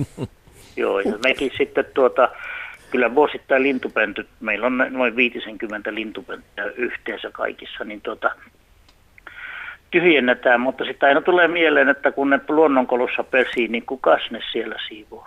Joo, ei, siis se on vähän ajattu tietenkin sekin, että luonnonkoloja silloin aikanaan luonnonmetsissä oli niin huimasti paljon enemmän Joo. kuin mitä nyt oikein on pönttöjäkään, että sitten ne saattoi aina vaihtaa uuden. Ja kyllähän se pönttöä lahottaa, mutta en, esimerkiksi en minä putsaa pönttöjä, niin että tota, ne, tuota, ne, ne uusi, linnut, linnut tyhjentää, niitä. tyhjentää niitä osittain itsekin. Ja, ja tosiaan jos pönttöjä on paljon, niin niin kyllä ne sitten sijansa löytävät jokaiset pesäpaikaksi. Sitten toinen asia, meillä on isot, isot ikkunat, niin harmittaa, harmittaa tuo lintukuolleisuus.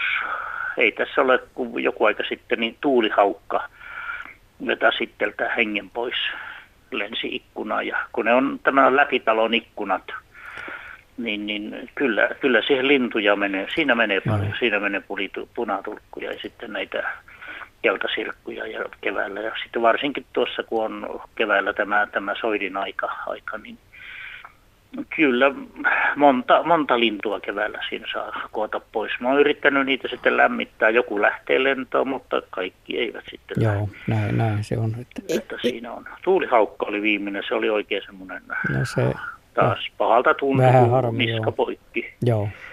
Ikävä, ikävä juttu, Lauri. Pidetään joskus, Asko, joku ilta, missä ko- kootaan sitten taas kuuntelijoiden konstia siihen, että näin ei kävisi, eikö niin? Mm-hmm. Mm. Kyllä, kyllä. Kiitoksia, niin, Lauri, tässä tästä.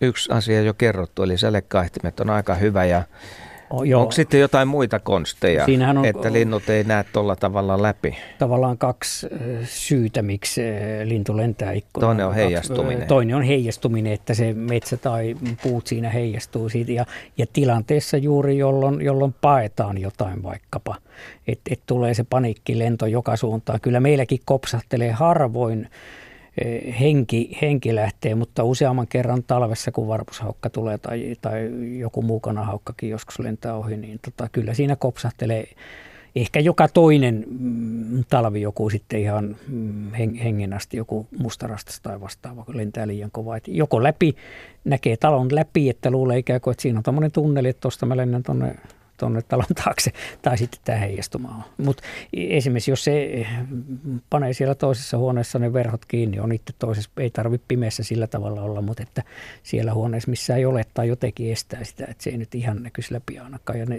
sälekkaihtimet sitten siinä heijastumishommassa, mutta sitten siellä ei taas voi katsoa lintuja, jos on sälekkaihtimet niin. takana itse. Ja toisaalta myöskin se sijoittelu ruokintapaikan suhteen, ihan, että ei, ihan ei, viereen ei, ei kannata just, laittaa. Ju, juuri näin, että, että jos siinä sitten vaikka se petopaniikki syntyy, niin se ikkuna ei ole ihan niin lähellä, niin vähentää kyllä olennaisesti. Ja tämmöisiähän kesäkaudellakin, että pannaanko siihen joku CD-levyroikku tai useita, tai sitten on näitä jotain serpenttiiniä pyörii, että, että voi kaikki semmoisia pelottimia kokeilla, että ne linnut ikään kuin huomaisi, että siinä on ikkuna tai ettei siitä pysty lentämään tai, tai joku tämmöinen, joka torjuu niitä. Näin kertoo luontotutkija Pertti Koskimies. Meneillään on, on Luontosuomen talviruokinta-ilta. Kello 20 asti jatketaan. Hei, muutama tuota, muutama, jaa, otetaanpa ensin Mirjamin äh, Marjatta linjoille ja sitten muutama pikkukysymys kootusti. Marjatta on siis seuraava soittaja Toholammilta. Tervehdys. No hyvää iltaa. Hyvää iltaa. Iltaa. Joo, mä tota, niin, ihmettelen tuota meidän närhiä, kun tässä on, tässä on meillä närhejä käy syömässä noita, mitä kaikkia syövät, mitä muukin linnut. Ja tota, tässä ilmestyi semmoinen vaalea päinen närhi, sillä on keltainen nokka ja silmävälki ympärissä ja päälläkin on vaalea, jalat on vaaleat. Mutta sitten se sieltä kyljestä rupeaa näyttämään närhiltä, että siellä on se sininen viiru ja muuten, muuten on, on närhien, muiden närhien joukossa ihan, ei ne sorsi sitä mitenkään. Onko se harvinainen? Kyllä semmoinen on aika harvinainen, mutta melkein kaikilla lajeilla ilmenee tämmöistä väripigmenttien, eli väriaineiden muodostumisessa siihen höyhenpukuun, niin siinä on tapahtunut joku vikaantuminen. Sitä mm. sanotaan leukistiseksi, eli se, siinä on, se on liian vaalea. Näiden tummien pigmenttien muodostuminen ei onnistu. Joo. Ja tämmöinen lintu voi olla niin kuin erikoisen värinen, nimenomaan liian vaalea, joko, joko ihan valkoinen tai sitten kellahtava vaalea, rusehtava mistä kohtaa ruumista mä, tahansa tavallaan. Että, joo, ja, Mut, mutta varsin harvinaista se on, ja, ja semmoinen ottaako se tuolla vaikka tummaa kuusta vasten lentää, niin se sitten kanahaukan, joka, jolle närhi on erittäin sopiva saalis, niin se sen silmään ottaa kyllä herkemmin, joo, että näillä joo. saattaa se riski joo. olla suurempi. Mä oon nähnyt sitä varmaan, kun mä oon aina ihmetellyt, kun se on tuolla kauemmin, että mikä lintu tuolla, sitten se lähtee, ja närhi se vain olikin, aina vain, no, ja nyt sitten kun meillä on isäntä käy hirvimetällä, niin heitin tuohon hirven ronkkaan, kun se on sitä tota, sen luun, että talivintit tykkää kauheasti, niin se, se tuli tuohon porraspäähän syömään se närhi, niin silloin mä oikein rupesin kahtoon. Joo onpa outo lintu. Kyllä se, se, se er, erikoinen on ja kyllä se pistää Joo. silmään aina. Mutta tota, Joo, tosiaan kyllä. niin kuin sanoitte, niin näistä, näistä löytyy äh, sitten kyllä niitä tuntomerkkejä. Tietenkin se muoto ja lentotapa äänet kaikki säilyy samanlaisena. Neljä lajia talitinttiä meillä käy tässä syömässä Meillä on aika paljon noita hömötiäisiä kyllä, no niin.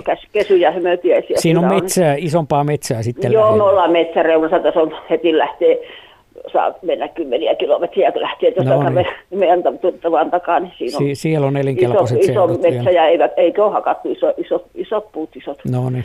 Kiva kuulla Marjatta. Kiitoksia tästä. Joo, kiitos. Kiitos hyvästä Joo, hei. hei. hei. Saanko esittää muutaman lyhykäisen tässä? Ö, ensinnäkin, että A, voiko linnuille antaa kuorimatonta ohraa? B, mitä tarjotaan puukiipiälle ja pitääkö ruoka, ruoka laittaa rungolle vai tuleeko ruokinta-automaatille? Ja C, Haistaako lintu ruoan lumen läpi? Aloitetaan siitä kuorimattomasta ohrasta, että siitä minulla ei ole kokemusta, että en, en osaa sanoa, mutta kokeillahan voi. Mitään vahinkoa siinä ei varmasti tapahdu. Ja siis kaikki varislinnut syövät kyllä kaikkia mahdollisia jyviä. Tämä äsken puhuttu närhi ja harakka, niin aivan varmasti, jos ihminen ei, ei pelottele niitä, niin hakevat oma osansa. Ja närhihän kerää valtavat määrät kilokaupalla kaikenlaista ruokaa talvivarastoa elokuulta lokakuulle marraskuun alkupuolelle vähintään, niin niin tekee kauppansa, mutta voi olla, että tämmöiset hentonokkaisemmat ehkä ei, ne on varsin kovia jyviä, että se ei ehkä, ehkä ole parasta mahdollista.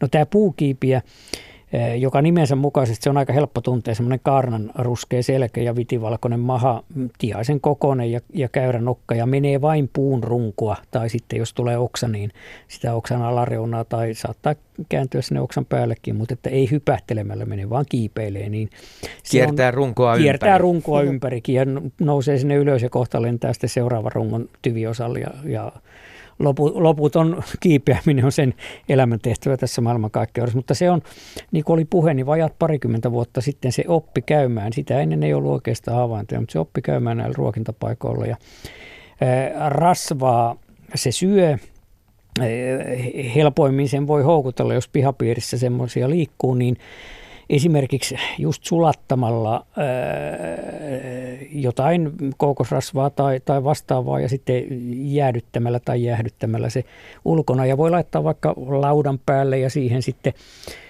katiskaverkon päälle, ettei nyt närhet vie sitä kaikkea. Ja, ja tämmöisen laudan sitten ripustaa mm, puuhun niin, että se on niin siinä rungon suuntaisesti, niin se puukiipiä saattaa aivan, minulla on tällä, tällä tavalla se käy ja, ja tota, käy siihen.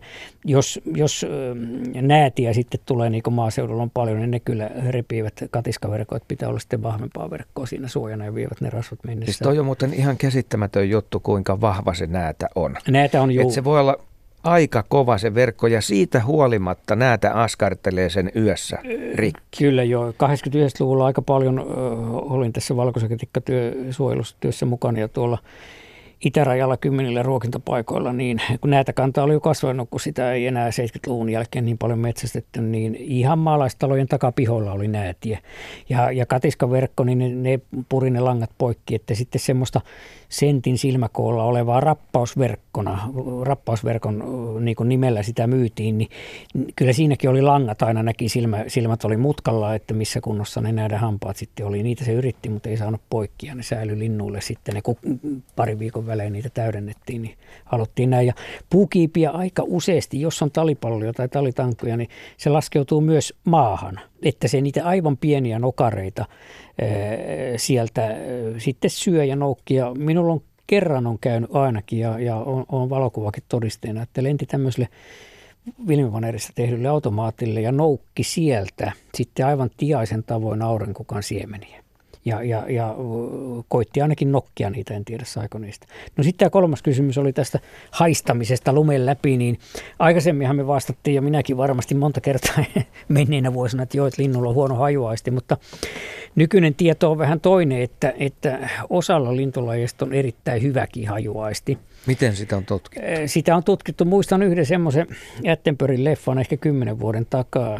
Hän oli jossain taisi olla Etelä-Amerikan vi- viidakossa, niin tämä oli, oli näillä kalkkunakondoreilla, jotka, jotka raatoja etsivät. Ja, ja hän piilotti, ne nyt oli ihan jotain puolimätää pihvilihaa, niin siellä on kariketta paljon, eli puulehtiä siellä metsän pohjalla. Ja ja siinä ei ensimmäistäkään lintu ollut pyörimässä päällä ja hän tota, piilotti ne sinne. Siinä nyt tiedettiin, että siitä aina silloin täällä lentelee näitä kondoreita ja tota, hän jäi sitten, tai ja jäi kyttäämään siihen piilokojuun. Ja muistan vielä sen ajan, että 45 minuuttia meni ja siihen laskeutui kondoripariskunta ja ne nokka pystyssä sitten kulkivat siinä ja aivan selvästi niin kuin jonkun metrin säteellä siinä polttaa, polttaa tekniikalla ja sitten ne kaivavat ne sieltä, että täällähän nämä on. Ja, ja tiedetään näistä merilinnuista, albatrosseista tämmöisistä, että ne haistaa erittäin hyvin ihan tuulen äh, suuntien jopa virtausten, kun eri, eri su, kilometrin päästä eri suunnista tulee erilaisia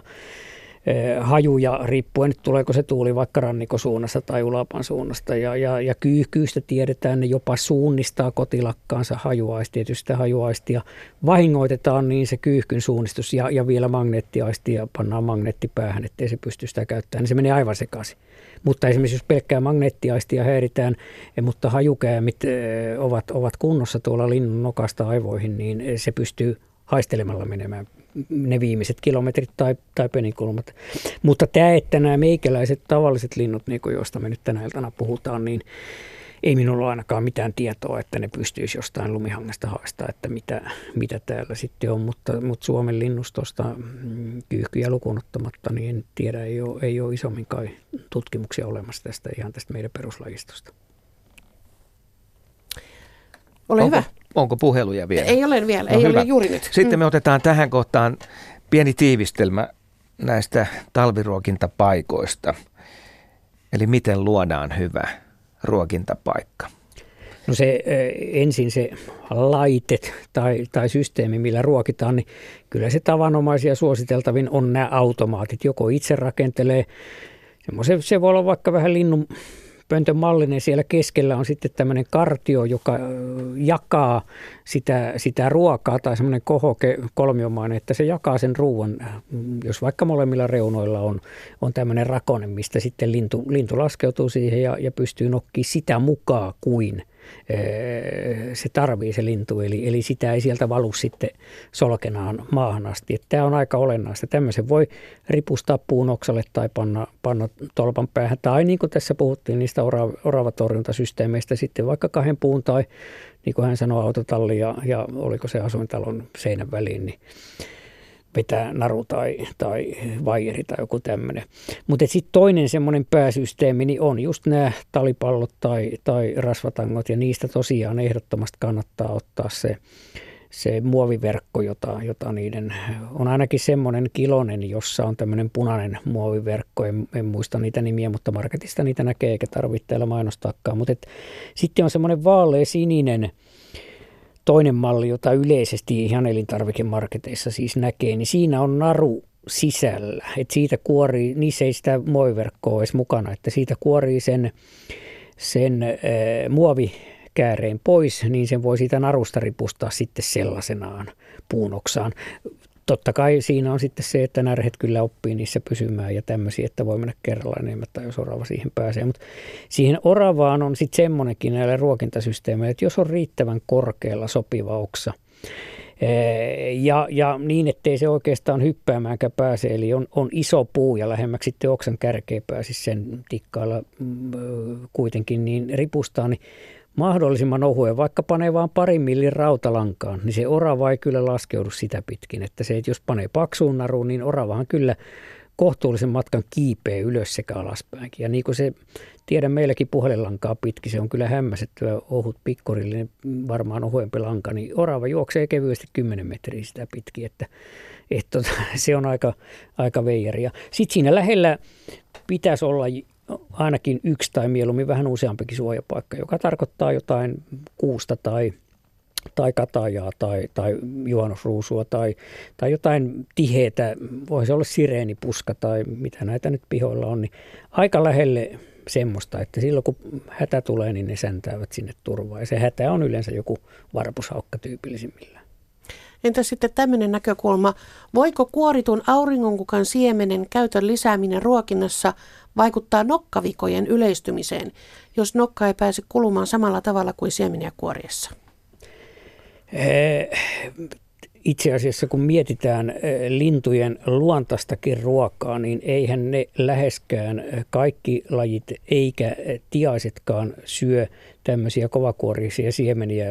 Välttämättä kaikki yksilöt ei, ei koskaan, että nehän luonnonoloissa niin tyypillistä ruokaa vaikka havupuiden siemenet sitten, kun ne on, on kävyistä tippuneet, eli sen ei tarvitse eikä se osakkaan sitä käpyä avata. Sitten on pillikkeen siemenet on tyypillisiä, mitä syödään peippien siemenet, kaikki tämmöiset aika pehmeetkin, että, että en pidä tätä mitenkään niin kuin suurena ongelmana.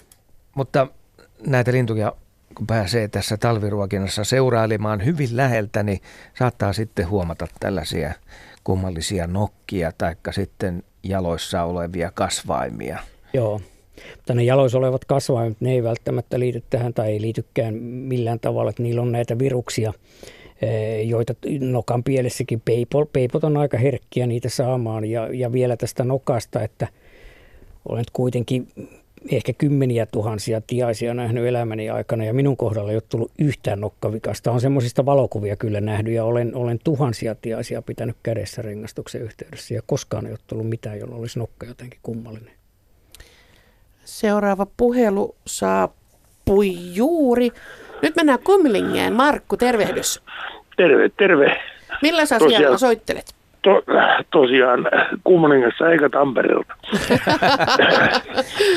Joo, siis tämmöistä asiaa, että äh, mielelläni ruokin noita pikkusiivekkeitä, mutta sitten on tämmöinen kysymys vaan, että kuinka pitkän tauon pystyy pitämään tai uskaltaa pitää. Mekin niin tota, noin aloitettaisiin nyt mielellään, mutta sanotaan, että ollaan joulukuun puolesta välistä tuonne helmikuun puoleen väliin maaliskuun alkuun saakka poissa kotolta. Niin kannattaako sitä aloittaa nyt edes sitä ruokintaa? Vai, vai odotetaanko sitten sinne helmikuun loppuun, kun tullaan takaisin – että ei tule mitään semmoista haittaa linnulle ja kannattaako sitä edes sitä aloittaa enää sitä ruokintaa helmikuussa. Niin, jos te, jos te tuota, olette lähdössä, jos sanoitte joulukuun puolivälissä, eli kolmisen viikkoa tai jotain tässä reilu vaan siihen aikaan, niin ehkä se ei ole nyt, nyt sitten tarpeen ja, ja, ja hyödyllistäkään, mutta silloin kevät talven puolella kyllä aivan hyvin voi ja siellä Saaristossahan kun meren yli tulee sitten niitä nääntyneitä muuttolintuja, tulee ensimmäisiä rastaita ja näitä rautiaisia punarintuja tämmöisiä, niin niillehän on monella henki pelastuu siitä, että ne, ne lintujen ruokintapaikalle, jossa nyt tiasit esimerkiksi on, on niiltä aina murusia tippuu ja kaikkea muuta tämmöistä, että tämmöiset vähän epätavalliset linnutkin kyllä sieltä ruokintapaikan alta saavat sitä ruokaa, että kyllä se ihan hyödyksi silloin aloittaa. Nyt tähän, että nyt aloittaisi, niin siihen vaikuttaa tietenkin sekin myös, aikaisemmin vähän puhuttiinkin, että onko siinä lähellä joku muu, joka ruokkii vai olisiko ne sitten vaan teidän varassa? Että... Kyllä, kyllä tässä naapureita on, mutta tutta, no, naapurissa on kissoja kyllä sen verran, että mä en oikein luota, luota siihen. Niin, onko se, kissu, onko se kissujen ruokkimista sitten enemmän? No joo, sillä puolella kyllä, että niin, e- ehkä sitten varsinkin, tämähän on sitten semmoinen juttu, tämä kissahomma vielä kanssa, että kissahan on, on Suomen luonnon pahimpia petoja. Nyt maailmaltahan tulee yhä vakuuttavampia todisteita, että ne on Siis ne määrät, joita, joita arvioidaan eri maissa kissojen, niin luonnonpedot ei pääse ikinä semmoiseen määrään. Ja kissahan on, sehän ei sille luonnolleen sinänsä, vaikka ruokki sitten sen maha pinkeäksi, no okei, se ei sitten päivään pysty siinä mahapulleena, mutta normaali kunnossa oleva kissa syötettykin, niin se ihan vaan sen pe- pedon luonteensa tähden niin jatkaa sitä lintujen saalistusta. Ja tuota, tästä kun esimerkiksi metsästäjät puhuu näistä luonnonpedoista ja muista, niin, niin näiden kissojen hävitys kyllä pitäisi olla ensimmäinen ja jollain tavalla siihen minun mielestä lakinkin saada muutosta, että sen toisen maalta saisi sais hävittää. Että, kissa, kissa on paha. Jos tilanne on semmoinen, että tota, siihen heti kissat tulee teidänkin pihalle, nyt kun ette ole itse paikalla niitä hätistelemässä, niin se voi kääntyä sitten jopa itteensä vastaan, että, että parempi ehkä sitten helmikuussa tuutte takaisin ja, ja pyydätte kissat loitolla, olkoon ne naapurin tai ei, niin, niin tota, et ehkä aloittaa sitten silloin paremmin. Ja varsinkin jos olisi niin, että siinä lähistöllä ei ole mitään muuta ruokintaa, niin se kolmeksi, neljäksi viikkoa houkuttelu ja sitten ne jää tyhjän päälle pimeämpää vuoden aikaa, niin, niin se, se ehkä on, on haitallisempaa kuin hyödyllisempää. Niin, tätä mä pelkäsin, että jos mä nyt aloitan, aloitan tota noin ja joulukuun puolessa lähden pois sitten ja siitä tulee se pitempi tauko, että on parempi olla aloittamatta. Niin, naut, nautitte siitä sitten, kun tuutte takaisin ja voitte täydentää sitä mukaan, kun sitä kulut. Takulla tulee lintuja silloinkin, että se, se ei ole siitä kiinni. Epäilemättä kyllä niitä ilmestyy sitten, mutta, mutta ei kannata tuommoista pitempää paussia pitää tässä välissä. Ei, ei, se, se kyllä, ei, ei siitä oikein ole, ole ilo linnulle sitten, että, että voi olla vahinkoa enemmän. Selvä. Kiitoksia hyvistä neuvoista taas. Kiitoksia Kiitti. sinulle. Hyvää iltaa. Samoin Kiitti. kiitos. Hei hei. hei. Vielä ehtii puhelu tai pari 020317600 ennen kuin kello lyö kahdeksan. Puhutaan vähän variksista, harakoista, närhistä ja oravista. Tämä tuotekehittely, kuten tässä ohjelmassa on jo kuultukin, on aika päättymätöntä, kun puhutaan näistä linnuista, taikka sitten oravasta, joka sitten hakee aikamoisella vauhdilla ruokintapaikalta jyviä. Koska sekin tekee varastoa. Koska se tekee on varastoa. Juuri, juuri syksyllä sitten alussa viikkokausia ne, ehkä. Minkälainen systeemi tässä nyt olisi, jos haluaa pitää näitä loitolla? Sä oot kertonut jo, että siihen ympärille voi laittaa, on siinä nyt sitten tali, palloja, talitanko tai siemeniä, niin laittaa sellaisen häkin. Mm-hmm. Tavallaan linnut on, on siellä yksi. vankilassa syömässä ja sinne ei isot linnut pääse katsomaan. Eivät mahdu, eivät eikä mahdu syömään. Sinne, niin, että tämä, tämä on nyt yksi keino ja sitten eri, käytetään erilaisia ripusteluja niin kuin just oravaa vastaan, joka nyt ei sentään lennä, niin tota, riittävän pitkä kahden puun väli esimerkiksi, että siihen sitten, sitten ripustetaan johonkin joko niin ohueen rautalankaan, että se ei todellakaan pysty missään oloissa kulkea sitä pitkin eikä yletä hyppäämällä. Tai sitten, että jos ne on lähempänä, niin käyttää vaikka tätä konstia, mitä sanoin, että – että tuota, äh, semmoiset muoviputket siihen naron ympärille, jotka pyörähtää ympäri heti, kun se siihen astuu, eli seuraava ei pysty sitä, sitä narua pitkin kulkea. Ja, ja niin kuin tämä yksi herra kertoi näistä lasihelmin viritelmistä ja mitä, että siinähän on sopiva askare, kun miettii, että miten sen voi estää. Ja ehkä siinä se ajatus useimmilla, kyllä minullakin vähän on se, että nämä isot linnut nyt eivät ole, nehän on kaikki ruokasia nämä varislinnut, että ne nyt ei ole... Ja pärjäisi ilman Pärjäisi niin, että ne ei, ne ei ole täällä liikepaikoilla, ne löytää kaikenlaista talveksi muutenkin, että tota, ja kun se määrä on sitten niin suuri, että närhi, meilläkin 7-8 närheä tavallisena syksynä tulee, niin se on siis se ilmasilta sinne metsään. Kurkku täynnä. Eh, kurkku täynnä, eh, kilometrin puolentoistakin päähän ne niitä kantaa ja hautaa tuhansia ruokapaloja yhteensä tosiaan kilokaupalla ilmasilta, ilmasilta sinne metsään. Niin se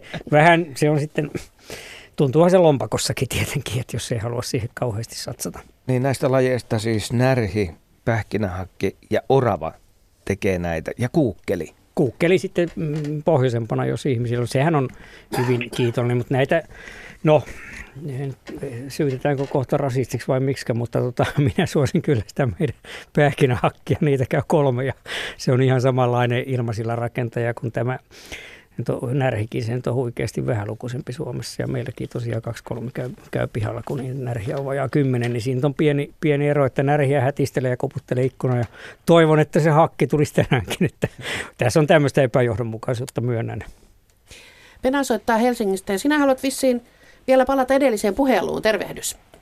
Terve. Joo, Pena Helsingistä. Tota, niin, oletko mä nyt lähetyksessä? Olet, juu, ole hyvä. Joo, selvä. Tota, niin, puhuttiin siitä mökkiläisen linnunruokinnasta aikaisemmin ja, ja, ja mua jäi kaivelemaan se vastaus, kun pohjusteta tätä sen verran, että meillä on mökki Kittilässä ja tota, me käydään siellä ehkä kolme kertaa talvessa kahden viikon jaksoja, alkaen helmikuussa ja maaliskuu suunnilleen kokonaan. Siinä on aina kaksi viikkoa ja niiden käyntien välillä on kol- noin kolme viikkoa. Ja, tota, ja, ja kolmeen kertaan, kun käydään huhtikuun lopulla lähdetään pois. Me on niitä lintuja siinä syötetty, syötetty jo pitemmän aikaa. Nyt, nyt tuli pistos sydämeen, että kuoleeko ne linnut. Mutta kun tämä kysymys, kysymys on, on se, että kun me pannaan se, me mennään sinne, mietki on ollut helmikuun, sanotaan lasten hiihtoloma etelässä alkaa helmikuun lopussa, silloin mennään ekan kerran sinne ja tota, pannaan ruuat pönttöön, niin hömötiaiset ja lapintiaiset on siinä samana päivänä tai viimeistään, viimeistään aamulla. Ja sinne tulee sitten muitakin lintuja pienellä viiveellä. Niin tämä kysymys, kun vastattiin, että vararuokapaikka pitää olla kilometrin säteellä. Meidän mökki on niin korvessa, että noin kolme kilometriä on lähin naapuri, missä mahdollisesti on ruokintaa. Miten se on mahdollista, että ne linnut on elänyt jossakin siihen helmikuuhun, kun siellä on pakkaset 2-30 astetta.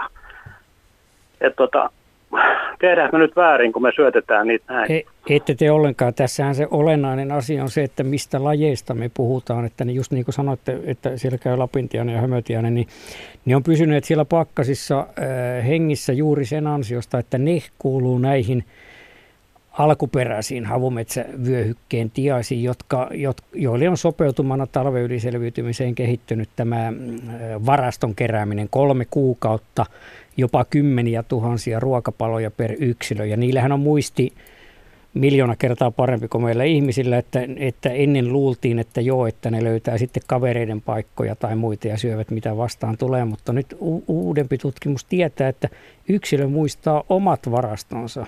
Ja ne on ilman teitäkin keränneet siellä, siellä edellisestä elokuusta asti, että se on hyönteisruokaa eh, ja hämähäkkejä hyönteisiä, pillikkeen siemeniä, havupuun siemeniä, ka- kaikkea tämmöistä keräävät Siis niin, että ne selviävät sillä omalla ruuallaan koko sen talven, vaikka te menisi vielä edes helmikuussa.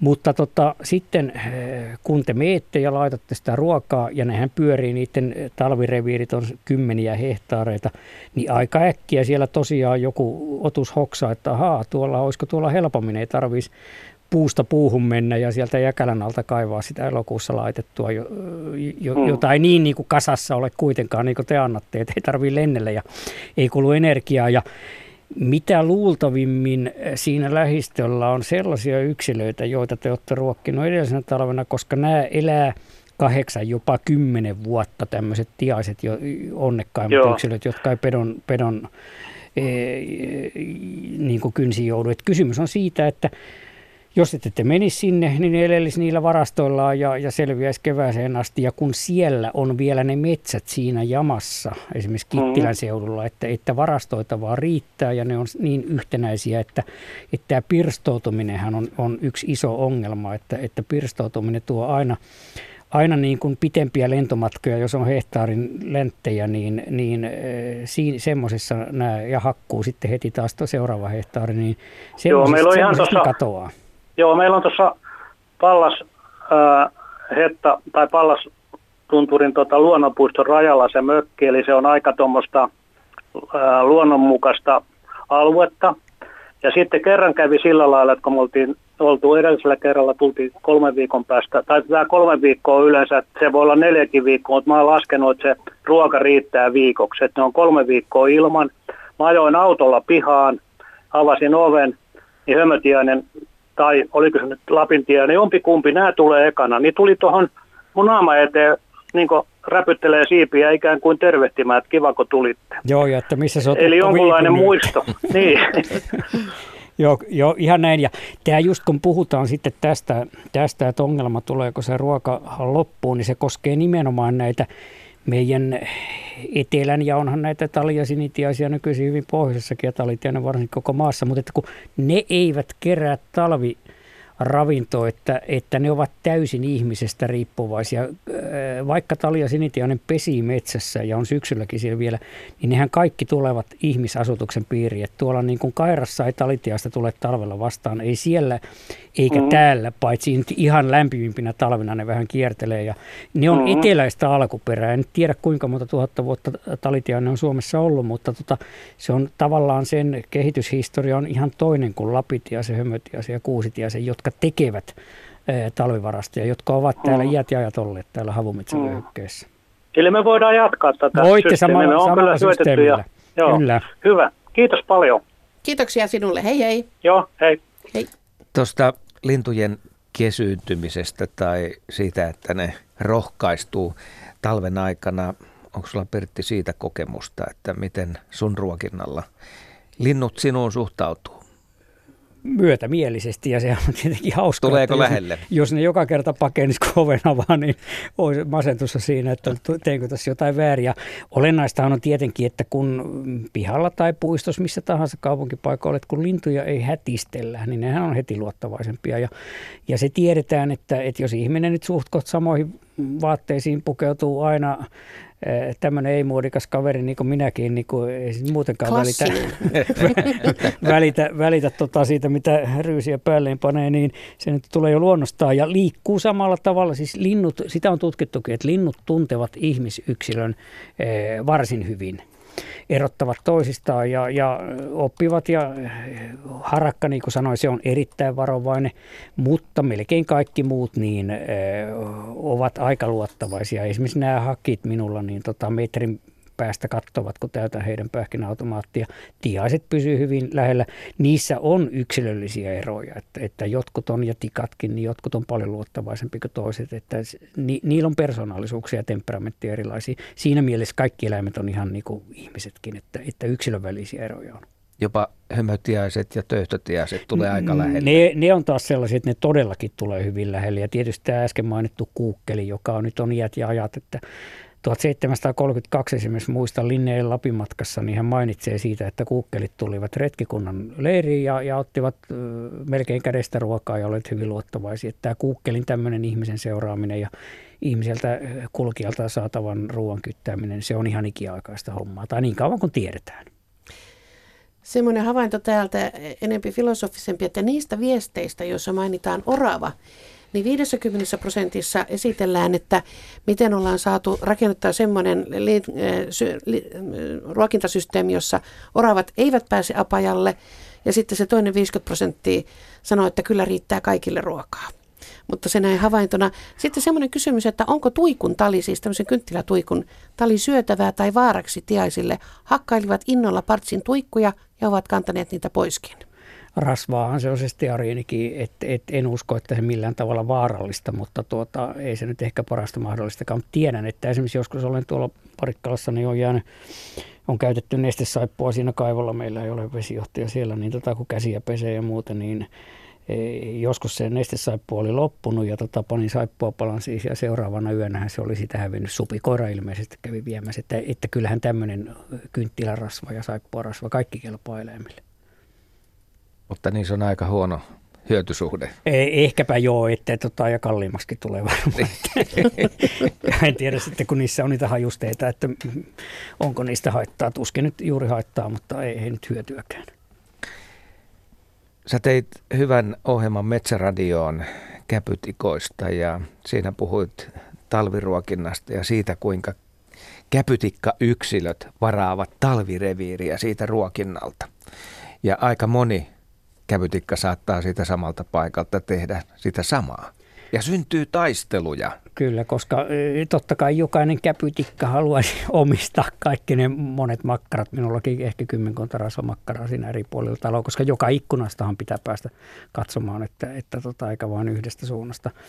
Niin no sen takia monet työhankkeet ja kirjoituksetkin viipyy, kun se menee siinä, siinä työhuoneen ikkunasta sen tietokoneen yli tuijoteltua, vaan pitää ne linnut touhua, että se nyt on sitten tietysti asia näinkin päin, mutta että ne on reviirilintuja, jokainen yrittää saada sen, sen itselleen sen, sen hyvän paikan siitä, mutta että toiset sitten tunkee siihen väliin ja se on pitkin talvea niin tappelu, mutta toisaalta kaikille on niin yltäkylläisesti, että, että ne, ne aika äkkiä sitten tajuaa, että ei, ei tässä nyt täytyy sietää tuo toistakin, että näköjään näitä täytetään koko ajan näitä ruokia, että lisää tulee. Mutta eihän käpytikaivoluutiossa ole talviruokintaa vielä kehittynyt. Ei se tiedä, että tämmöiset makkarat, että niitä ihmiset laittaa pitkin talvea, että tämä riittää vaikka kaveria pois ajaiskaan.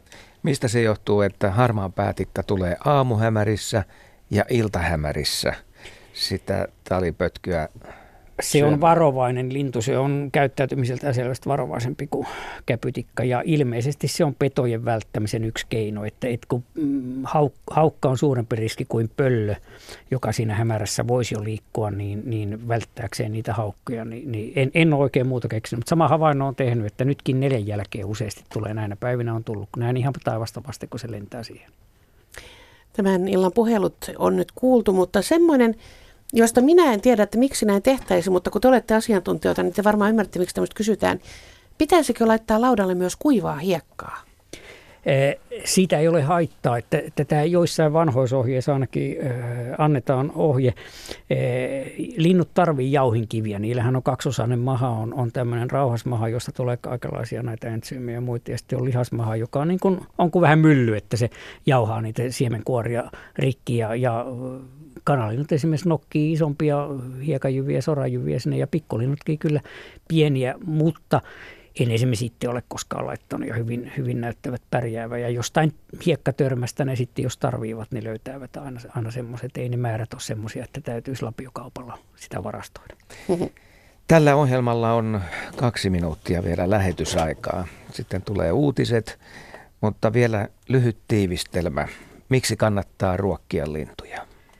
Siitä on selvää näyttöä, että linnut hyötyy siitä, selviävät talve yli paremmin ja minä näen, että se on tietyllä tavalla ihmisen velvollisuus ja semmoista velanmaksua takaisin, koska niin kuin nyt näiden hömötiäisten kanssa esimerkiksi tuli puhe, niin, ja tikkojen, niin ihmisen metsätalous ja tämä maankäyttö muuten on vienyt linnulta niin paljon niitä luontaisia ää, ruokapaikkoja. Ja sitten joskus kuulee tämmöistä, että, että joo, että kun näitä talitiaisia sinitiaisia hyysätään, niin sitten nämä havumetsien tiaiset siitä kärsii, että kun tali- ja kannat kasvaa, niin tämä on, on aika turha pelko, koska niiden elinympäristöt on kuitenkin sen verran erilaisia, että ne, ne talitintit eivät sinne sisem, sisempään isompiin metsiin, missä nyt jäljellä on, on hämö- ja töyhtötiaiset, niin eivät lähde näitä toisia sukulaisiaan karkottamaan. Et, et tota, ilmiselvästi voidaan sanoa, että ruokinnasta on enemmän luonnonsuojelullista hyötyä linnuille kuin haittaa. Ja korostasin tätä, se on ikkuna luontoon ja se ihmisen luontosuhteelle se on erittäin tärkeä ja, ja sanon ihan suoraan, että täytyy olla päässä vikaa, jos ei tykkää katsoa, kun, kun linnut häärii pihalla ikkunan takana ja, ja kaikkia veikeitä touhuja ja käyttäytymistään tekee. Että se on semmoinen hyvä, mistä voi luontoharrastusta aloittaa. Plus lintujen tunnistamista, että opettelu, että lintulauta on siihen erinomainen paikka. Ja aikamoinen tarjonta on sitten eri ruuissa vielä. Ja keväällä se sirkutus ja, ja, ja niin kuin meilläkin kun toistakymmentä mustarastasta käy, niin johan, johan siitä kannattaa ne sadat eurot maksaa, että, että se maaliskuun alussa on se upea konsertti.